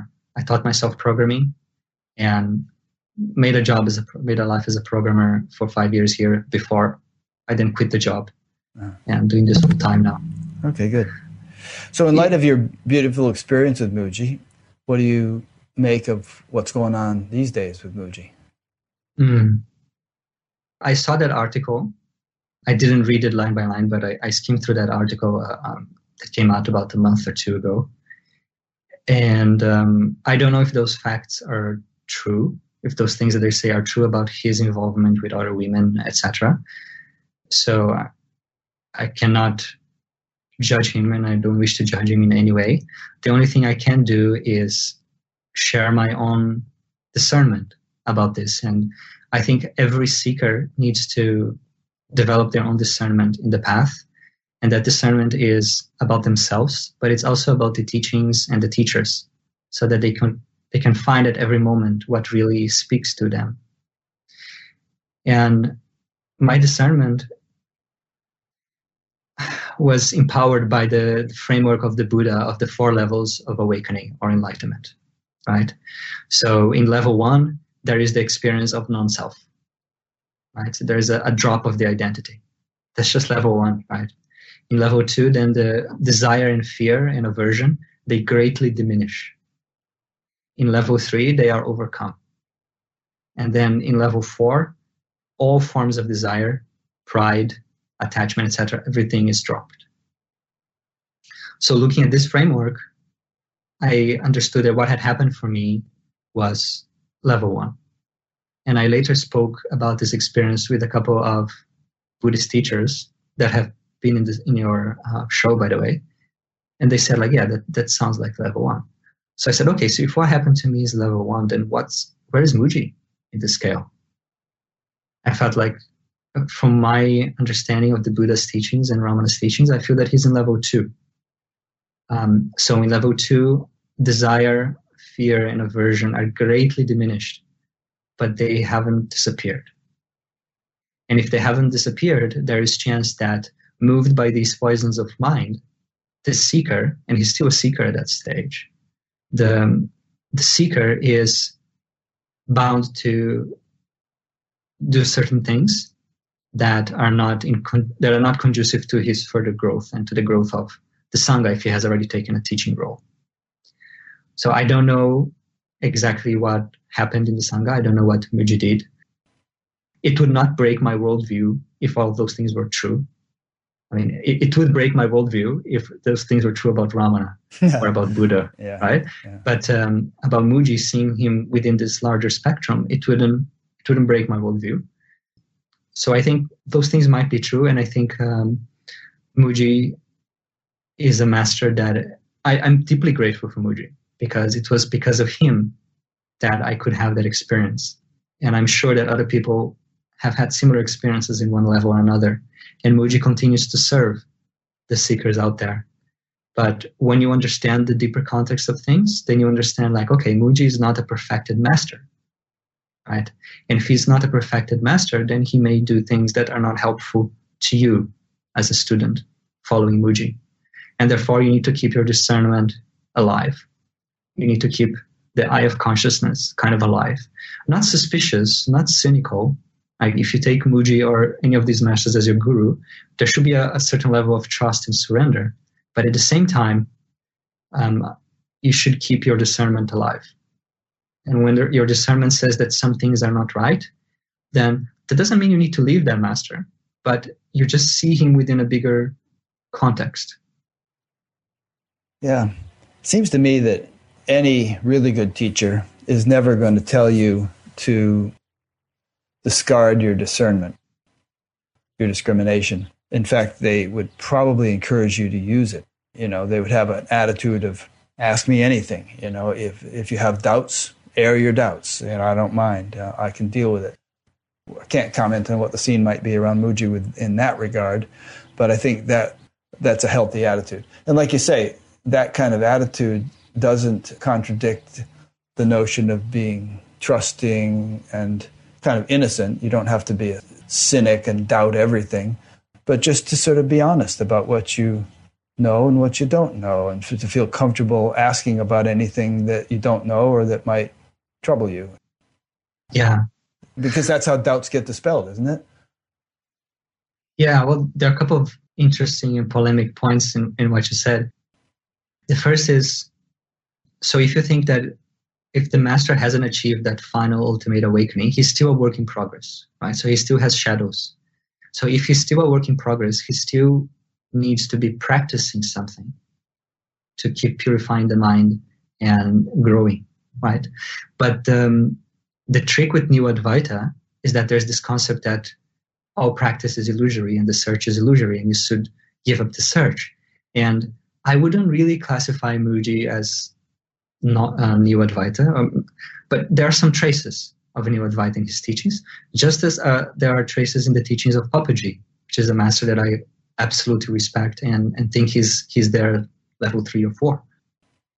But because there are those te- there's that idea that there's no need to practice anything that all comes from the ego, which seems to me to be the story that Mooji is kind of promoting to himself and others. I'm not sure how much self-reflection will happen to change certain things. So if the teacher knows that he's a work in progress and he's acting like a work in progress, that's better. Yeah. Yeah, some some of the teachers I respect most, like Adyashanti and Shakti Caterina Maggi and others, they always say that, you know, that I'm I'm a work in progress. They never try to give the impression that they're finished and that they don't have anything more to learn or grow into. You know, Shankara, that was another framework that uh, was very helpful for me was what Shankara said about full awakening or realization. He said that there are three obstacles there's ignorance, there is impurity, and there is dissipation of mind. Ignorance, impurity, and dissipation of mind. And New Advaita works only in the ignorance part. Right? So at the end of that path, you have less ignorance or you have no ignorance about who you are. But because there's still impurities in the mind, in the form of vasanas, and there's still dissipation of the mind, your mind cannot, right? then that realization is not permanent. And unless you address those two elements, it's not going to be. Yeah, I would also question whether you could really actually be totally clear on who you are, you know, the first point, if there are vasanas and impurities, because, you know, sure, you could have glimpses. I'm sure you could have glimpses. But I have a feeling that the vasanas and impurities and the agitation of the mind would prevent a really genuine, clear, stable self realization. They, they just wouldn't allow it. So chances are, if, if you've dwelt a lot on Advaita principles but haven't taken care of the purification, that you're going to end up mistaking an intellectual understanding for that for realization. Mm-hmm. Yeah, and that's part of the preparation that would happen in those 12 years that the disciple would go through before. That's the thing; it just became clear now as I speak. They would leave the ignorance, the, the final ignorance about the ego, to be tackled at the end, because if you tackle that at the beginning, there's the risk of happening what happens with New Advaita. They just said, okay, the ego is an ignorance. Why? It's an illusion. Why should I do all those other efforts? But if you have already gone through that, you have already purified your mind, you have already you have a mind that you can stay still on a single point without distraction, then the truth becomes clear to you. Ah, then it does the magic. Yeah. And you know, some people might think it's odd that there's this tradition of secret teachings and you don't get the higher teachings until you have progressed through all these different stages. But I think we've kind of addressed it here, and that is that a teaching that could be extremely helpful at a certain advanced stage could actually be harmful at a more preliminary stage because you're not capable of understanding it and you're you're going to, it may confuse you or you may end up misapplying it in some way mm-hmm. and that depends on the discernment of the the teacher or the seeker to know like am i there to do that type of teaching and practice or not and it's hard. Sometimes we're going to misjudge and the more spiritually mature we become the better is going to be our conclusion about these things. Until then we're going to we're going to make mistakes and judge that we are in one point that we're not. And of course in this, these days all the teachings are out there. So it's not like you can have them fed to you spoon by spoon as, as you progress. It's like you can look it up. But you know the advaita is part of vedanta. And mm-hmm. vedanta mm-hmm. means the end of the veda and mm-hmm. the end means like the you know the kind of final teaching but it doesn't mean that all the previous teachings of the veda are irrelevant or useless they all have their function in leading you up to the point where the end teaching is germane, is is relevant to you. Mm-hmm. Yeah, and another point that you mentioned that I myself question a lot is because you said no real teacher would ask you to let go of your discernment and be like 100% blindly devoted. From my study, I've seen a lot of Indian traditions, apart from Buddhism, in a lot of Indian traditions, the Guru Bhakti, the devotion to the Guru, is so emphasized. It's like such an important element. And in many texts and traditions, you even see say them saying things that like you have to give yourself up to the guru and have no personal preference, no personal like the guru whatever the guru says is an order. There's no questioning. There's no hesitation. If the guru has flaws you don't look at it because that's going to be unhelpful for your own growth right? So those teachings exist okay? And they are there and they are traditional and they are dangerous. But they're also true in my point of view. Yeah i agree with you actually. I mean i think in probably a small percentage of cases that might really work you know and generally speaking it would be a case where there's a close personal relationship with the guru and perhaps you're living a recluse lifestyle you know you don't have all kinds of other worldly responsibilities, and you could just become like a an iron filing around a magnet, you know, that just sort of is in you know stuck in the in the in the immediate orbit of that guru. But boy, that's one percent of the cases. The other ninety nine have been cases of, of abuse. Yeah, yeah, and that's something that I would. I mean, for the West, that doesn't work. I would never promote these ideas. People that are ready for them, they will come and get to those ideas by themselves. But the, the other important point is that that only works with a 1% of the gurus also, not only 1% of the. So I I, w- I wouldn't do that with a guru on a level one or two because there's still a chance that they still have desires and aversions and vasanas, etc., on a certain level that may still be harmful for you, right? And there are very few gurus that are that elevated that you can actually practice that safety safely. Yeah, I don't think I can name one. Um, and if I can name one, I don't think he's asking people to do that.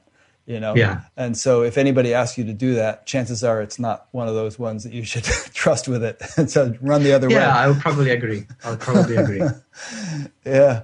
A few good questions have come in. Let me ask you a few of these questions. Um, here's one from Nikola Svetkovic from Belgrade, Yugoslavia. Uh, he, I think it's a woman, she asks, How can one function in the world without ego? Many scholars have the interpretation that the world only exists from the point of view of the ego. Hmm.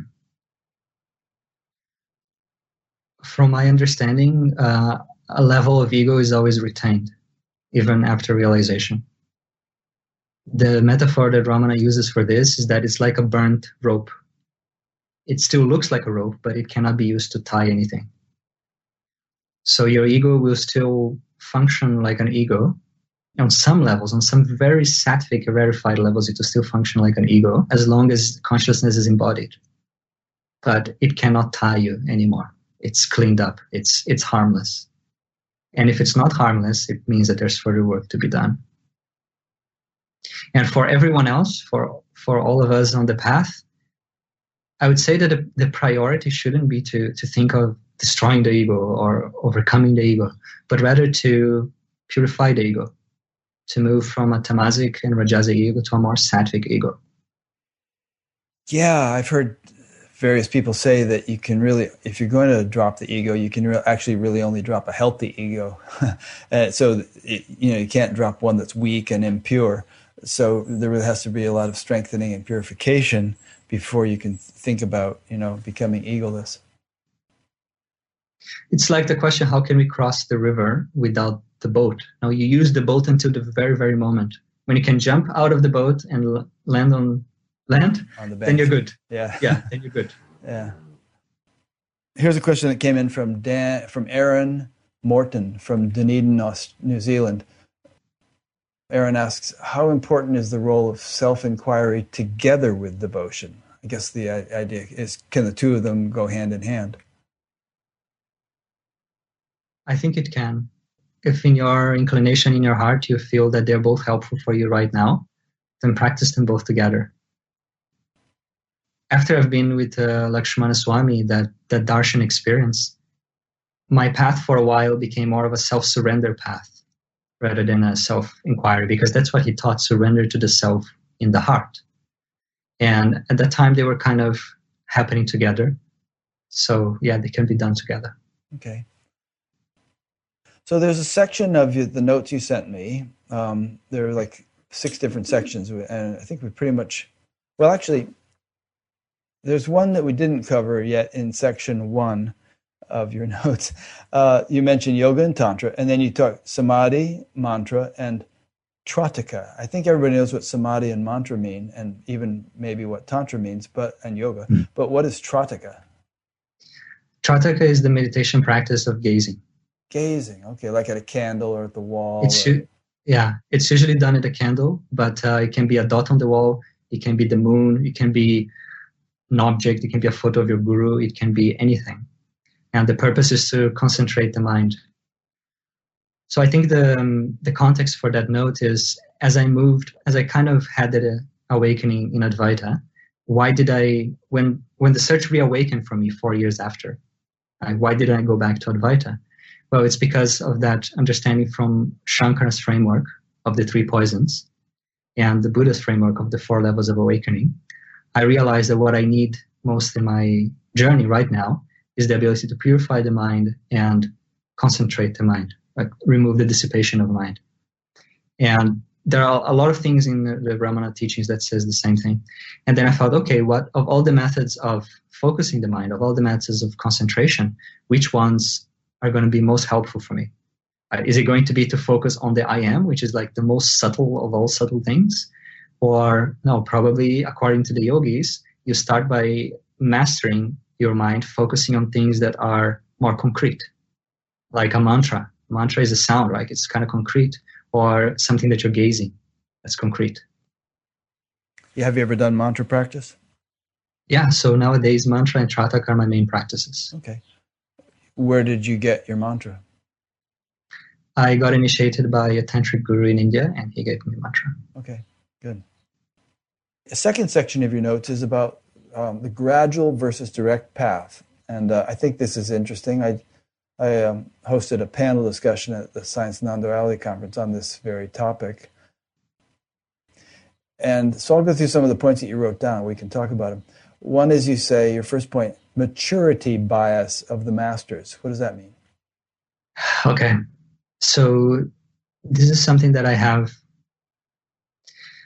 realize that helps me put things in perspective in the path is that masters like Ramana Maharshi, that they are at the top, when they teach, they were like us so many lifetimes ago that they don't really, they have lost that context. So uh, what I found in They've forgotten what many- it's like to be us, like us. to be a beginner, right? So Yeah. they, they can see us, they can see us, and maybe some masters can even read our minds. But sometimes the teachings and the, prac- the practices, the advices that they give require a, a level of strength and purity and that we, we just don't have. I see. So it seems to me that the more, with, with some rare exceptions, the more advanced the master is, the, the kind of more hardcore would be the teachings. And the more difficult it will be for the great majority of seekers to really, I mean, you will need something to bridge the gap. While teachers that are more closer to us in terms of, uh, of, of maturity and progress, they understand better what it is to struggle with what we struggle, to be where we are on the path. And they can give things that are more, um, maybe more concrete and more helpful for that next step that we need to give. Yeah. There's a saying in India which is that when the mangoes are ripe, the branches bend down so that people can easily pick the, the fruit. And uh, I think it, it's possible, I think, for a teacher to be very high and yet to have the flexibility to teach at, at all kinds of different levels so he can sort of meet people where they're at. In fact, Ramana was somewhat famous for being able to do that. He would say different things to different people according to their um, orientation, their aptitude, their level of development. But it's an interesting point. I mean, I mean, I started teaching meditation when I was 21 years old, and I remember some one time I was teaching. I, you know, I've been meditating two or three years, and, and some guy said, "I want to be like you," and I thought, "What in the world?" Would you want to be like me for? you know, I'm just, I'm kind of a beginner. I just have this ability to, I've been taught to teach you this systematic thing. But it's like, you know, a, a kid goes to school, first grade, comes home, and his little sister says, "What did what did you learn?" He said, "Well, I learned A, and I learned B, and I learned C." And she said, oh, "What else did you learn?" He said, "Well, I'll tell you to borrow after I go back." Uh, so you know, we can teach something if we, even though we may not have the highest teaching, we can be of value. Yeah. yeah, and, and that's the point in this in this understanding of that the advanced masters may have a maturity bias that means that there is a space for other teachers on the path that are less developed to to fill in that role because if i need to if, if i don't know basic arithmetics yet and i need to learn arithmetics i need to i mean i don't need to go to the phd of mathematics right. It's going to be a waste of his time and yours. yeah, maybe he can teach me. Maybe he can teach me sure he could. arithmetics very well, right? But maybe that guy who teaches arithmetics and that's all he teaches all day long, students that are, he's on that level, maybe he knows how to teach that part better for people that are on that level. The reason why that was important for me is I always wanted to go to the highest teaching and, and the most advanced master and the most direct path. And I realized that sometimes that's not what's most helpful. It's a good point, you know, because somebody, some people complain about all these teachers out there offering satsang to little groups and offering webinars and all that stuff, and they, you know, they say, well, there's so few teachers that are really grade A teachers, you know, like Ramana and Papaji. But um, I think we're in a time where it's appropriate for there to be armies of teachers running around able to teach to a certain niche, you know, a certain group. In fact, when I became a teacher, one of the things that Maharishi Mahesh Yogi said to us was he said, when there's a war on, there's no time to train sharpshooters. Just give them a gun and send them out. And so he gave us some basic instructions on how to teach, and you know, we're just like kids basically, and sent us out, and it had some effect. Yeah, so it's just important to keep in mind that the best teacher, the best path, the best practice for you is what is helpful for you to give the next step. Yeah, yeah, that's a good point. Okay, I think we've covered that. Well, we've covered some of these other points in group one of your points. What does this one mean? The high standards of the yogis, and then you have Shiva Rudra Bala Yogi in parentheses. Yeah, so that's again about the maturity bias. So Shivarudra Bala Yogi is someone I have spent time with, and I've, I've been in his ashram in India, etc. We were kind of close for a certain period of time, but he and his masters, he and his master Shiva Bala Yogi, say that uh, meditation is when you can spend at least an hour without a single thought arising. If you cannot do that, you're trying to meditate. You're not meditating. Right. So, So, that's going to be pretty frustrating to the average person who hears that instruction. They're going to think That that's is the- that is the most demotivating thing I've ever heard. and you know what? I I dug a little bit and I asked other disciples and other devotees, including the Ambaji, who she's the one that has been with the Shiva Rudra Bala Yogi from the very beginning. Can you stay an hour without a thought, just focusing here, which is where the, the teaching is, the practice? He said no, and I don't know anyone who can. Good. Yeah. Okay, so so there's a big disconnect from where we are to where he sees as the beginning, right? And maybe his teachings are not the most helpful in helping us bridge that gap. Yeah. You know, there's a saying that a person could be sitting on the top of a mountain and he can be shouting out instruction, shouting out a description of what he experiences from the top of the mountain, the view he has from the top of the mountain. But that's not necessarily going to be really helpful to people who are climbing the mountain. You know, what he needs to offer, or someone needs to offer, is instructions about where they are uh, in their progress up the mountain that you know watch out for this rock watch out for this avalanche you know go over this way and, and so on. That's that's what's actually going to get them to enjoy the same view that the guy at the top of the mountain has. Yeah. And that's the role for teachers like you and me and many people who have come to your to your um, podcast is we try to bridge that gap. We understand those high standards and we are moving towards them but we understand that people need so many things before they can start doing that. Yeah and it's nice to have the high standards too because you want to have a vision of what what's actually possible. Uh, you know that that's inspiring. Um, but there are different teachings for different levels of of development and and those are relevant too. All right. I think we've covered that point. Now this is an interesting little section of, of points here. Non-sectarian spirituality. And the first point in that is do all paths really lead to the same goal? And I've had this discussion a lot with some friends, Dana Sawyer among them, who's been on Bat Gap a couple times. You know, if you had, if you got Jesus and Buddha and Krishna and Ramana and you know all these greats into a room together to have tea and have a chat, would they actually realize that they were all experiencing the same thing? What do you say to that?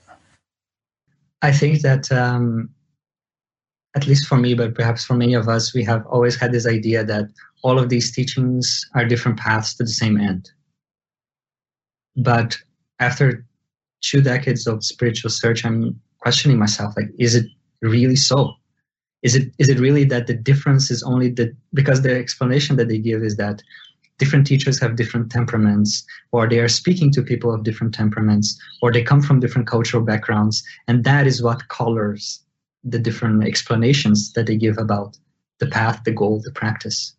But if I, looking deep into these things, it doesn't seem to me that it, it is the case. Just giving one small example, Ramana and Shankara said that to keep a body, however subtle, is to throw a veil of ignorance on reality. Right? So for, for their point of view, a fully realized master has really dissolved it to the self and does not exist as an individual in any level anywhere in the cosmos right just disappear you mean once he's once he's dead or even while he's alive no once he's dead because once that would dead. be the final okay. yeah. yeah. he dropped his final body and he dropped that drops all the bodies and he doesn't exist anymore mm-hmm. so praying to ramana wouldn't make sense because there's no ramana there so some some force of the universe may respond but not ramana so that is that seems to be what ramana and shankara and other Advaitins are saying. But you go to another lineage, let's say the lineage of Babaji and Lahiri Mahashaya and Yukteswar, and you see that they they speak of the master leaving the body and continuing to do work in subtle levels of reality to help people around there. And then a master that is already completely realized taking another body to come and do more work yeah. in this world etc like an avatar or whatever. Yeah. Yeah. So so I'm trying to understand this and see how all of this fits in the picture. So one option is these are two different things. Right? One of them is right, the other one is wrong. Or another option is no, they're actually they are different goals. Maybe maybe the end of the spiritual journey for for Advaita Vedanta is that complete uh, effacement into the self. Maybe for many other uh, paths, they don't want that or they don't want that so soon they want to stick around and maybe the story of the Bodhisattva in Buddhism. Right? They could become a Buddha and just um, dissolve in nirvana, but they choose to stick around and continue to play in existence. I've probably spoken to maybe a dozen people who've actually had experiences with Ramana in some cases before they ever even heard of him. And, you know, then later on they saw a picture of him on a book or something. Said, oh, that was the guy that I saw, you know, that came to me. Um, so it might have been that Ramana was, got a surprise after he died and realized that he was still going to serve some kind of a role in creation. I don't know. Um, but I think one thing on this point is that, sure, different paths might have different goals, but ultimately, I think we would agree that there is some ultimate reality to the universe. You can't have as many ultimate realities as there are paths because then they wouldn't be ultimate. They would just be relative realities. And so theoretically the highest spiritual teachings whatever they might be would all lead to that ultimate reality. And if they didn't then they weren't the highest. They would lead to some relative degree of attainment. And although the different cultures in which those traditions arose might use different language to try to describe that ultimate reality it would still be the same thing. Different beings might have different roles to play. Maybe some of them do dissolve like a drop into the ocean and no longer exist in any way, shape, or form. Maybe some retain some kind of form through which they can function. So that might just be an individual dharma thing, you know, what it, what your role is to play. But still, we come back to the point that ultimately there should be some ultimate reality, and that that that's what enlightenment is ultimately about is the, the realization of that. Yeah so reality needs to be one um, but maybe there are different maybe there's a choice as you're going about in the spiritual path. Like do i want to just disappear into the eternal or do i want to play in manifestation? Yeah. Because the, the, the eternal the one without a second is both brahman and maya. So do i want to go to do i want to there's no way to like do i want to be the just the brahman or do i want to continue being the brahman but also in maya? Maybe that's a choice that they have. Yeah.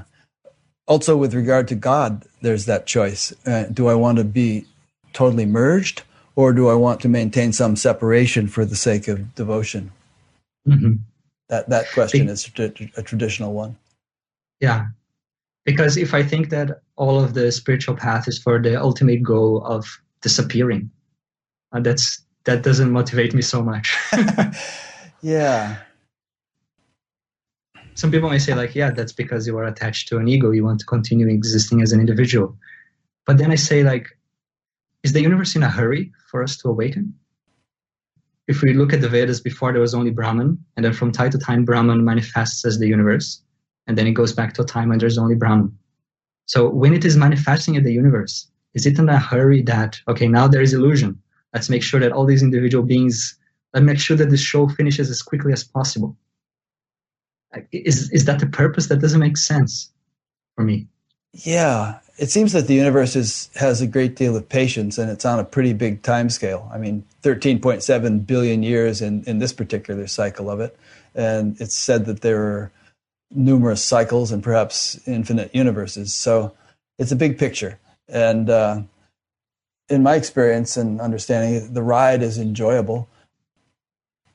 I don't really sweat it in terms of you know whether I'll cease to exist or whether I'll come back or whether there'll be some role to play on some level or other. It's like leave it in God's hands and just in, in do the best one can to to be an instrument of that divine intelligence. Mm. In this sense, I like the concept of lila. Yeah, and I think that the the tantric tradition maybe got this a little bit more uh, in a way that is more appealing for most most of us. More that, than Advaita and Buddhism and all. Yeah, because that is a bit more nihilistic. Um, but for in the tantric tradition, the universe is the lila of the supreme, and if the supreme just wanted to be the supreme, it wouldn't have manifested at all. It doesn't manifest so that the manifestation finishes as quickly as possible. It it's part of its nature to be just the supreme and to as if manifest as a universe. And that's its lila. And if we see it as lila, then there's a lightness about it and there's it, for me, it's much more motivating and it feels much different the way I approach the spiritual path. I think that's a great point. That point inspires me. And um, it comes up fairly often in conversations here. Also, the notion of God, if we look at the universe, any little bit of it, and consider what a marvel it is, you know, how many atoms are in this glass and what's happening in each of those atoms and subatomic particles and the whole thing. If the whole thing were just random and accidental, which some materialists try to say it is, uh, the second law of thermodynamics would have ground it to dust a long time ago. In fact, it never would have arisen. There's there's this notion of biocentrism, and there are about 200 different variables, any one of which, if it had been slightly off, like the strength of gravity or various other things, we wouldn't have had a universe, or we wouldn't have had any life in the universe. And yet, we do have a universe and life, and all these variables were perfectly tuned to enable that to happen. So that doesn't seem like randomness or accident. It seems like uh, profoundly uh, designed designed intelligence that that has orchestrated this thing and, and, set it up as in a way that we can barely comprehend. Mm. Yeah. Great. So a bit about meditation. Your book is called Practical Meditation, and you you pretty much summarize all the different kinds of meditation that one might practice. Uh, and it's nicely illustrated, all kinds of cool stuff in here. So, do you see uh, all the various meditations as being equal, or do you kind of see that different strokes for different folks and that people are naturally going to gravitate to one form of meditation or another according to their inclinations, their, their nature? Mm-hmm. Yes, and yes, basically. I think that there are different ways of looking at all of these meditation techniques, and each of them, there are a lot of common benefits regardless of the technique you choose, but each of them has a different kind of taste and experience and different benefits also to it. So it depends on your personality. The, the meditation you would choose depends on your personality. Um, it can depend even on things like are you a more of an auditory person, more of a visual person, or more of a kind of a body person? Because if you're more of a body person, you may really enjoy breath awareness meditation, and that may come so natural for you. If you're more of an auditory person, you may like mantra, which is a sound, or you may like nada yoga. If you're more of a visual person, you may like gazing, tratak. So there are many elements to choosing a meditation technique that is going to be the one that kind of flows better for you. And it also depends on what you need to develop the most eh, at this time in your journey. So if what you need to develop the most is letting go of certain negative emotions, overcoming anger, being more empathetic and loving, opening your heart, then maybe the loving kindness meditation from the Buddhist tradition is the best one for you right now. If your mind is really, really messy and dissipated, I would say Tratak is really, really powerful for kind of uniting the stream of the mind. The gazing one. Um, yeah. So it depends on many things. And I would say that one meditation practice is not better than the others, just like one path is not better than the other. And unfortunately, I see a lot of this sectarian thinking out there. Uh, I see it in Zen, I see it in Vipassana, I see it in Advaita, I see it in TM. Like this is the, the best, and the other ones they they're just longer or they reinforce the ego or whatever. And I think that that is a very narrow-minded way of seeing, and I think that misses the picture. Is the, for different people, you would need different practices, and so the best practice is the one that works for you at this moment in your journey, and five years from now it may be different. Yeah, you know, I think there's a human tendency to sort of want to feel that what I am doing is the best because if it's not the best, why am I doing it? You know, I should be mm-hmm. doing something else if something else is better. So it must be the best because I'm doing it. uh, yeah, and you see, even even the masters reinforce that. yeah, know? they do. Like Ramana says that self-inquiry and self-surrender are the superior techniques, mm-hmm. and uh, Yukteswar says that the Kriya Yoga is the best right. way and, to evolve. And, Mar- and and Yogananda said that Kriya Yoga was like an airplane that could get you somewhere quickly. And then Maharishi Mahesh Yogi came along and said, "Well, yeah, fine, but TM is the jet plane. It goes faster than the airplane." You know? yeah, so it's a. For me, it's like, why even the masters kind of indulge in this type of thinking? And I, I feel like, as you as you mentioned, there is some usefulness to that. You know, even there's some usefulness to dogma. If I am with the master and I am with the path, and he says like, this is the best path, the only way forward, the most effective technique, like, okay, I'm not going to think about anything else. I'm going to focus on this 100%, and I'm going to have better results.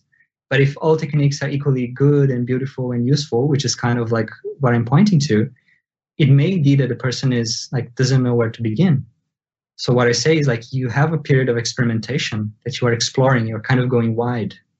And then you have a time that you're going deep. And ideally you would choose one path, one way, one practice and stick to that. But you do that after you have experimented, after you have broadened your view.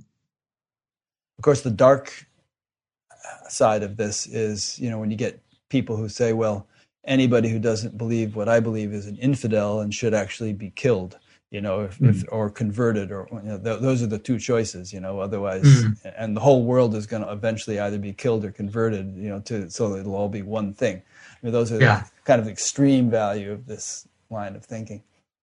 Mm. Okay, it's kind of useful to go through these notes because we're bringing out some things that I don't always talk about. Um, you mentioned the word charging, presuming money. Um, yeah. Is and some people say that nobody should charge for spiritual teaching, and others say, well, yeah, but you got to make a li- teachers have to eat and pay the rent. And so, what is your attitude toward that? Mm. So, in the beginning, I was very against charging anything for a spiritual teaching or, or even meditation. And little by little, I changed my mind about that. And that's why I started the blog.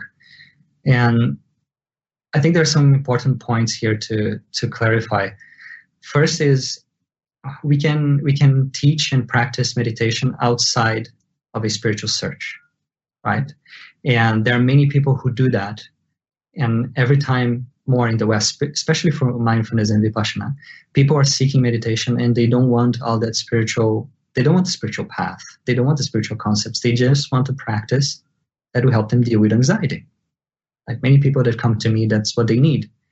And then, yeah, if I give them the practice and their anxiety will improve, they will manage it better or it may even disappear. Then they may be open to say, like, oh, okay, so what else is there? If this made such a difference in my life, like, what else is there? Is it that those ancient yogis invented one thing that is a gem and everything else is rubbish? Or probably not. Probably there's some other gems in what they said as well. Um, so if, if you think about what happened to yoga in the past, it was the same thing. Like you, people would frown upon you teaching yoga. Like I'm talking about the asanas um, and being paid for it. But now it's just commonplace. Like you know, like okay, if I just if I want the yogas, I want the asanas, I'm going to pay for a studio, a teacher, someone that lives by doing that. And that's okay. If I go to a yogi in a cave, I, I probably don't need to pay anything. Right? But there are people who are paying for his life. There are people who are donating things for him. And the same will happen with meditation. We are still in that phase where people who are very traditional in meditation, like myself in a way, feel a bit off by charging for meditation. But if you're teaching, med- the first thing is if you're teaching meditation in a secular context, like as a tool of growth, of healing, of self exploration, then you're not charging for spiritual teachings. Right? That, that's one thing. The other important thing is let's say that this argument that you shouldn't charge for meditation and spirituality wins. Let's say that everyone is convinced by that. You know, there are some people who are not going to be convinced by that, and it's people who are companies companies that are looking at these things simply as a profit, they will continue to promote and create apps and books and retreats and whatever, right? So if you convince everyone who is a, a true spiritual seeker that wants to dedicate his life to share these teachings and these practices, if you convince them to not do that because they shouldn't charge, they're going to have to have a job. And their ability to dedicate themselves to this is going to be severely diminished right? And that is not in service of people because there, the spiritual aspect of meditation will become smaller and smaller because people who are who have a spiritual background will not want to charge for meditation. But people who don't have a spiritual background will look at meditation as a business. And what happens is that their version of meditation, their that's going to be the, the one that gets spread. And I don't think that's good for anyone. Yeah, I mean, back in the olden days, the monk would go around with his begging bowl, get enough food to eat, and uh, there would be some support from the community for the the ashram or the you know where where the monks lived, and they would teach. So there was a sort of socialism kind of support for them. These days in the West, teachers can't really do that, and they have rent to pay and you know maybe health insurance yeah. and food, all that stuff. So it's kind of silly in a way to just say, well, spirituality is about consciousness, and consciousness is a far cry from money, so there shouldn't be any money involved. But like everything else, it can be taken to extremes and abused, and you know, become a, a mercenary kind of endeavor. So, again, you, students should probably use their discernment and discrimination and decide whether they feel comfortable with the way the whole money issue is being handled by a teacher that they want to get involved with. Yeah, and I would say that the more that sincere teachers and, and seekers who have something to share, the more they are able to make a comfortable living, dedicated themselves, dedicating themselves fully to the teaching, the more the Dharma in all its versions will flourish.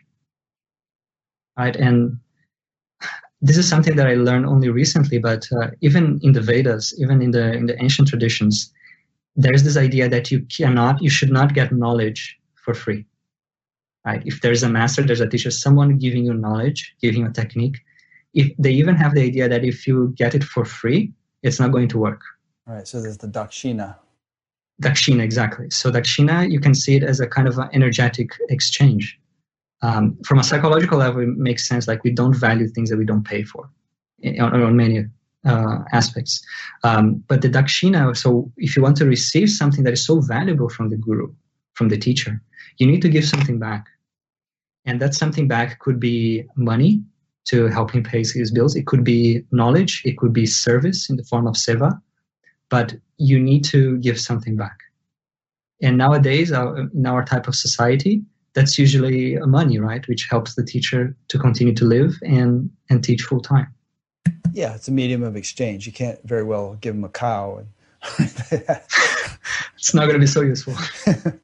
uh, okay, final topic, and then we'll wrap it up a friend of yours named Daniel from Newport, Vermont, said, Hey, Giovanni, it's your friend Daniel. Do you feel that occult practices and learning siddhis can help one transmit teachings of awakening, being able to really see someone to know what teaching or transmission of energy to give? And I know that you yourself kind of started out with occult practices many years ago. And in your notes here, you say the spiritual taboo on psychic powers and their role in liberating science. So, what do you have to say about all that? Well, it's a big topic and it's controversial. But um, let me start by saying this. If you look at the Yoga Sutras, one sixth of all the verses in Yoga Sutras are about siddhis. Okay? And at that time, it was very difficult to write. They didn't have paper, right? So much so that Patanjali only wrote 204 verses. And he dedicated big part of that to siddhis, how to develop them, etc. So Siddhis have been a part of spiritual awakening and uh, spiritual paths in many traditions. Right? Some people hate them and think that they're just distractions. Some people love them and seek them for what they are. And some people see like, no, they, they can be useful or they can be hindrances. Now, in, in the Yoga Sutras, verse 37 or 38, it says that these siddhis, they are obstacles to the mind in samadhi, but they are faculties to the exteriorized mind. So when you are in samadhi, when you are in that deep state of um, union, right?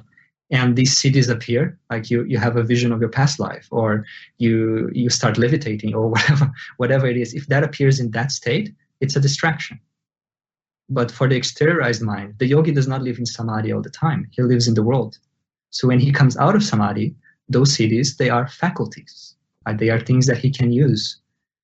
Just read the um, autobiography of a yogi sure. from Yogananda, tons of stuff, or uh, living with the Himalayan masters from Swami Rama, and you see that uh, very advanced yogis and masters they had siddhis and they did use them on certain occasions, always always for good things, not for entertainment, not for showing off, but for good things. So yes, I think as a as a teacher if the teacher has the siddhi that he can look at the student and can understand everything that is going on in their life and can see the student deeply without the student needing to explain much that can be very helpful i have a friend that he's an um, ex-monk from the from a tibetan tradition and he says that in tibetan buddhism it's considered that the perfect master would have all of these skills so that he can truly serve at a deeper level. So, Certainly congruent with Christianity. I mean, Jesus had a, a bunch of different siddhis, according to the, yeah, yeah. So that is that is one thing. Um, siddhis is something that can come on the path as you're practicing. They are something that can be purposefully sought after for a certain period of time. And if you do that, the skills that you develop in in trying to practice to develop a siddhi, they will be helpful for other things in your path as well. But they should never be misused.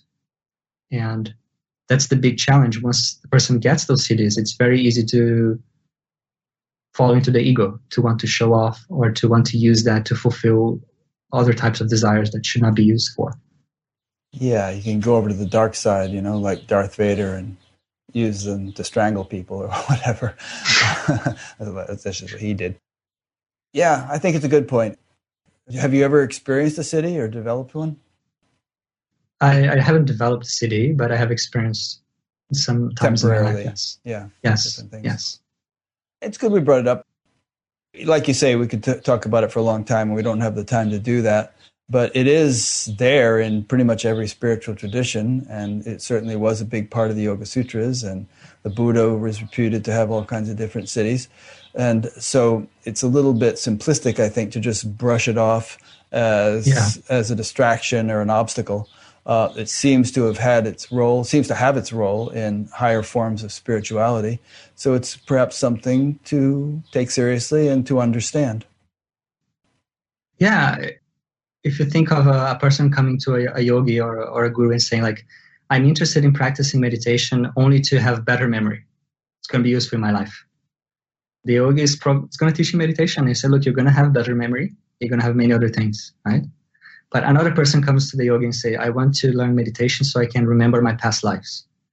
Then suddenly it's like, shame on you. How, how dare you? Like, this is an obstacle, etc. Yeah. You know, it's, it's not so different. It's a skill of the mind and it, it's not the end goal, but if that's what motivating is motivating a person to learn meditation and to be on the path, I would say do it, right? just just go for it and but at the same time understand that this is only a small chapter of a larger story and a higher goal.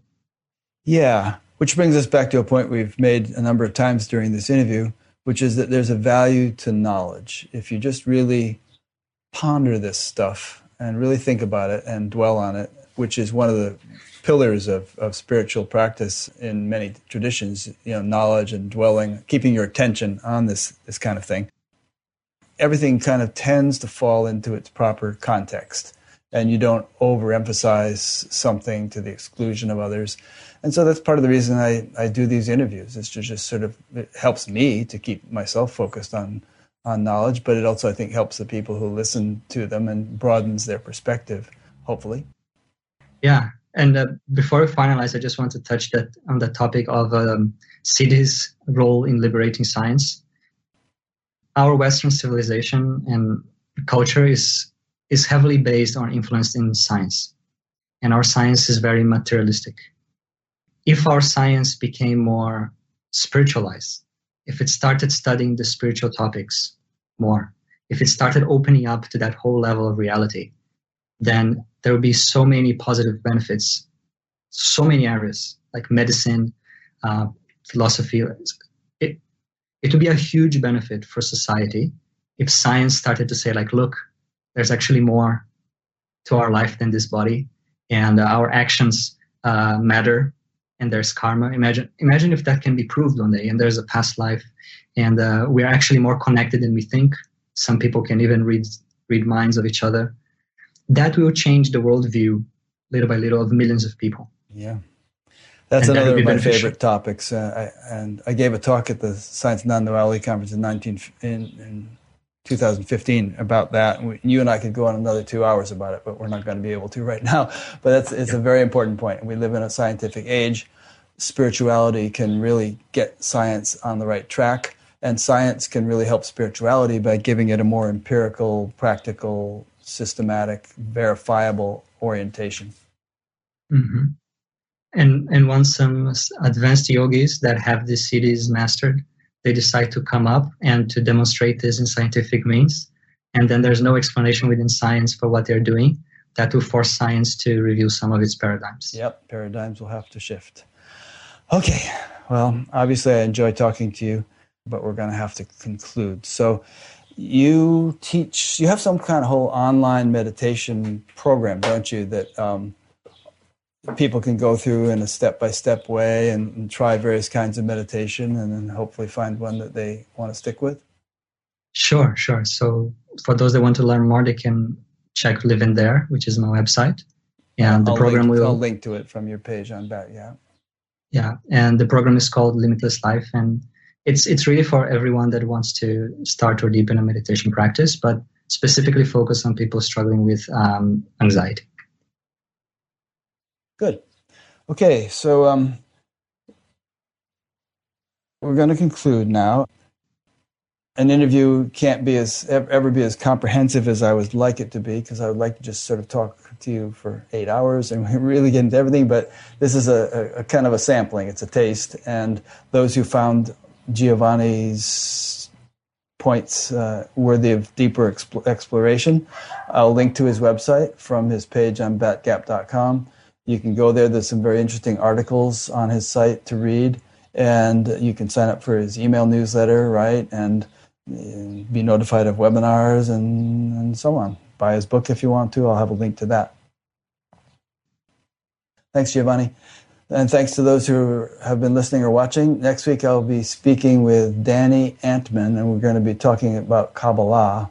And I don't think I've ever done an interview on that. So it's about time that I got around to doing one. So, I'll see you then. Thanks.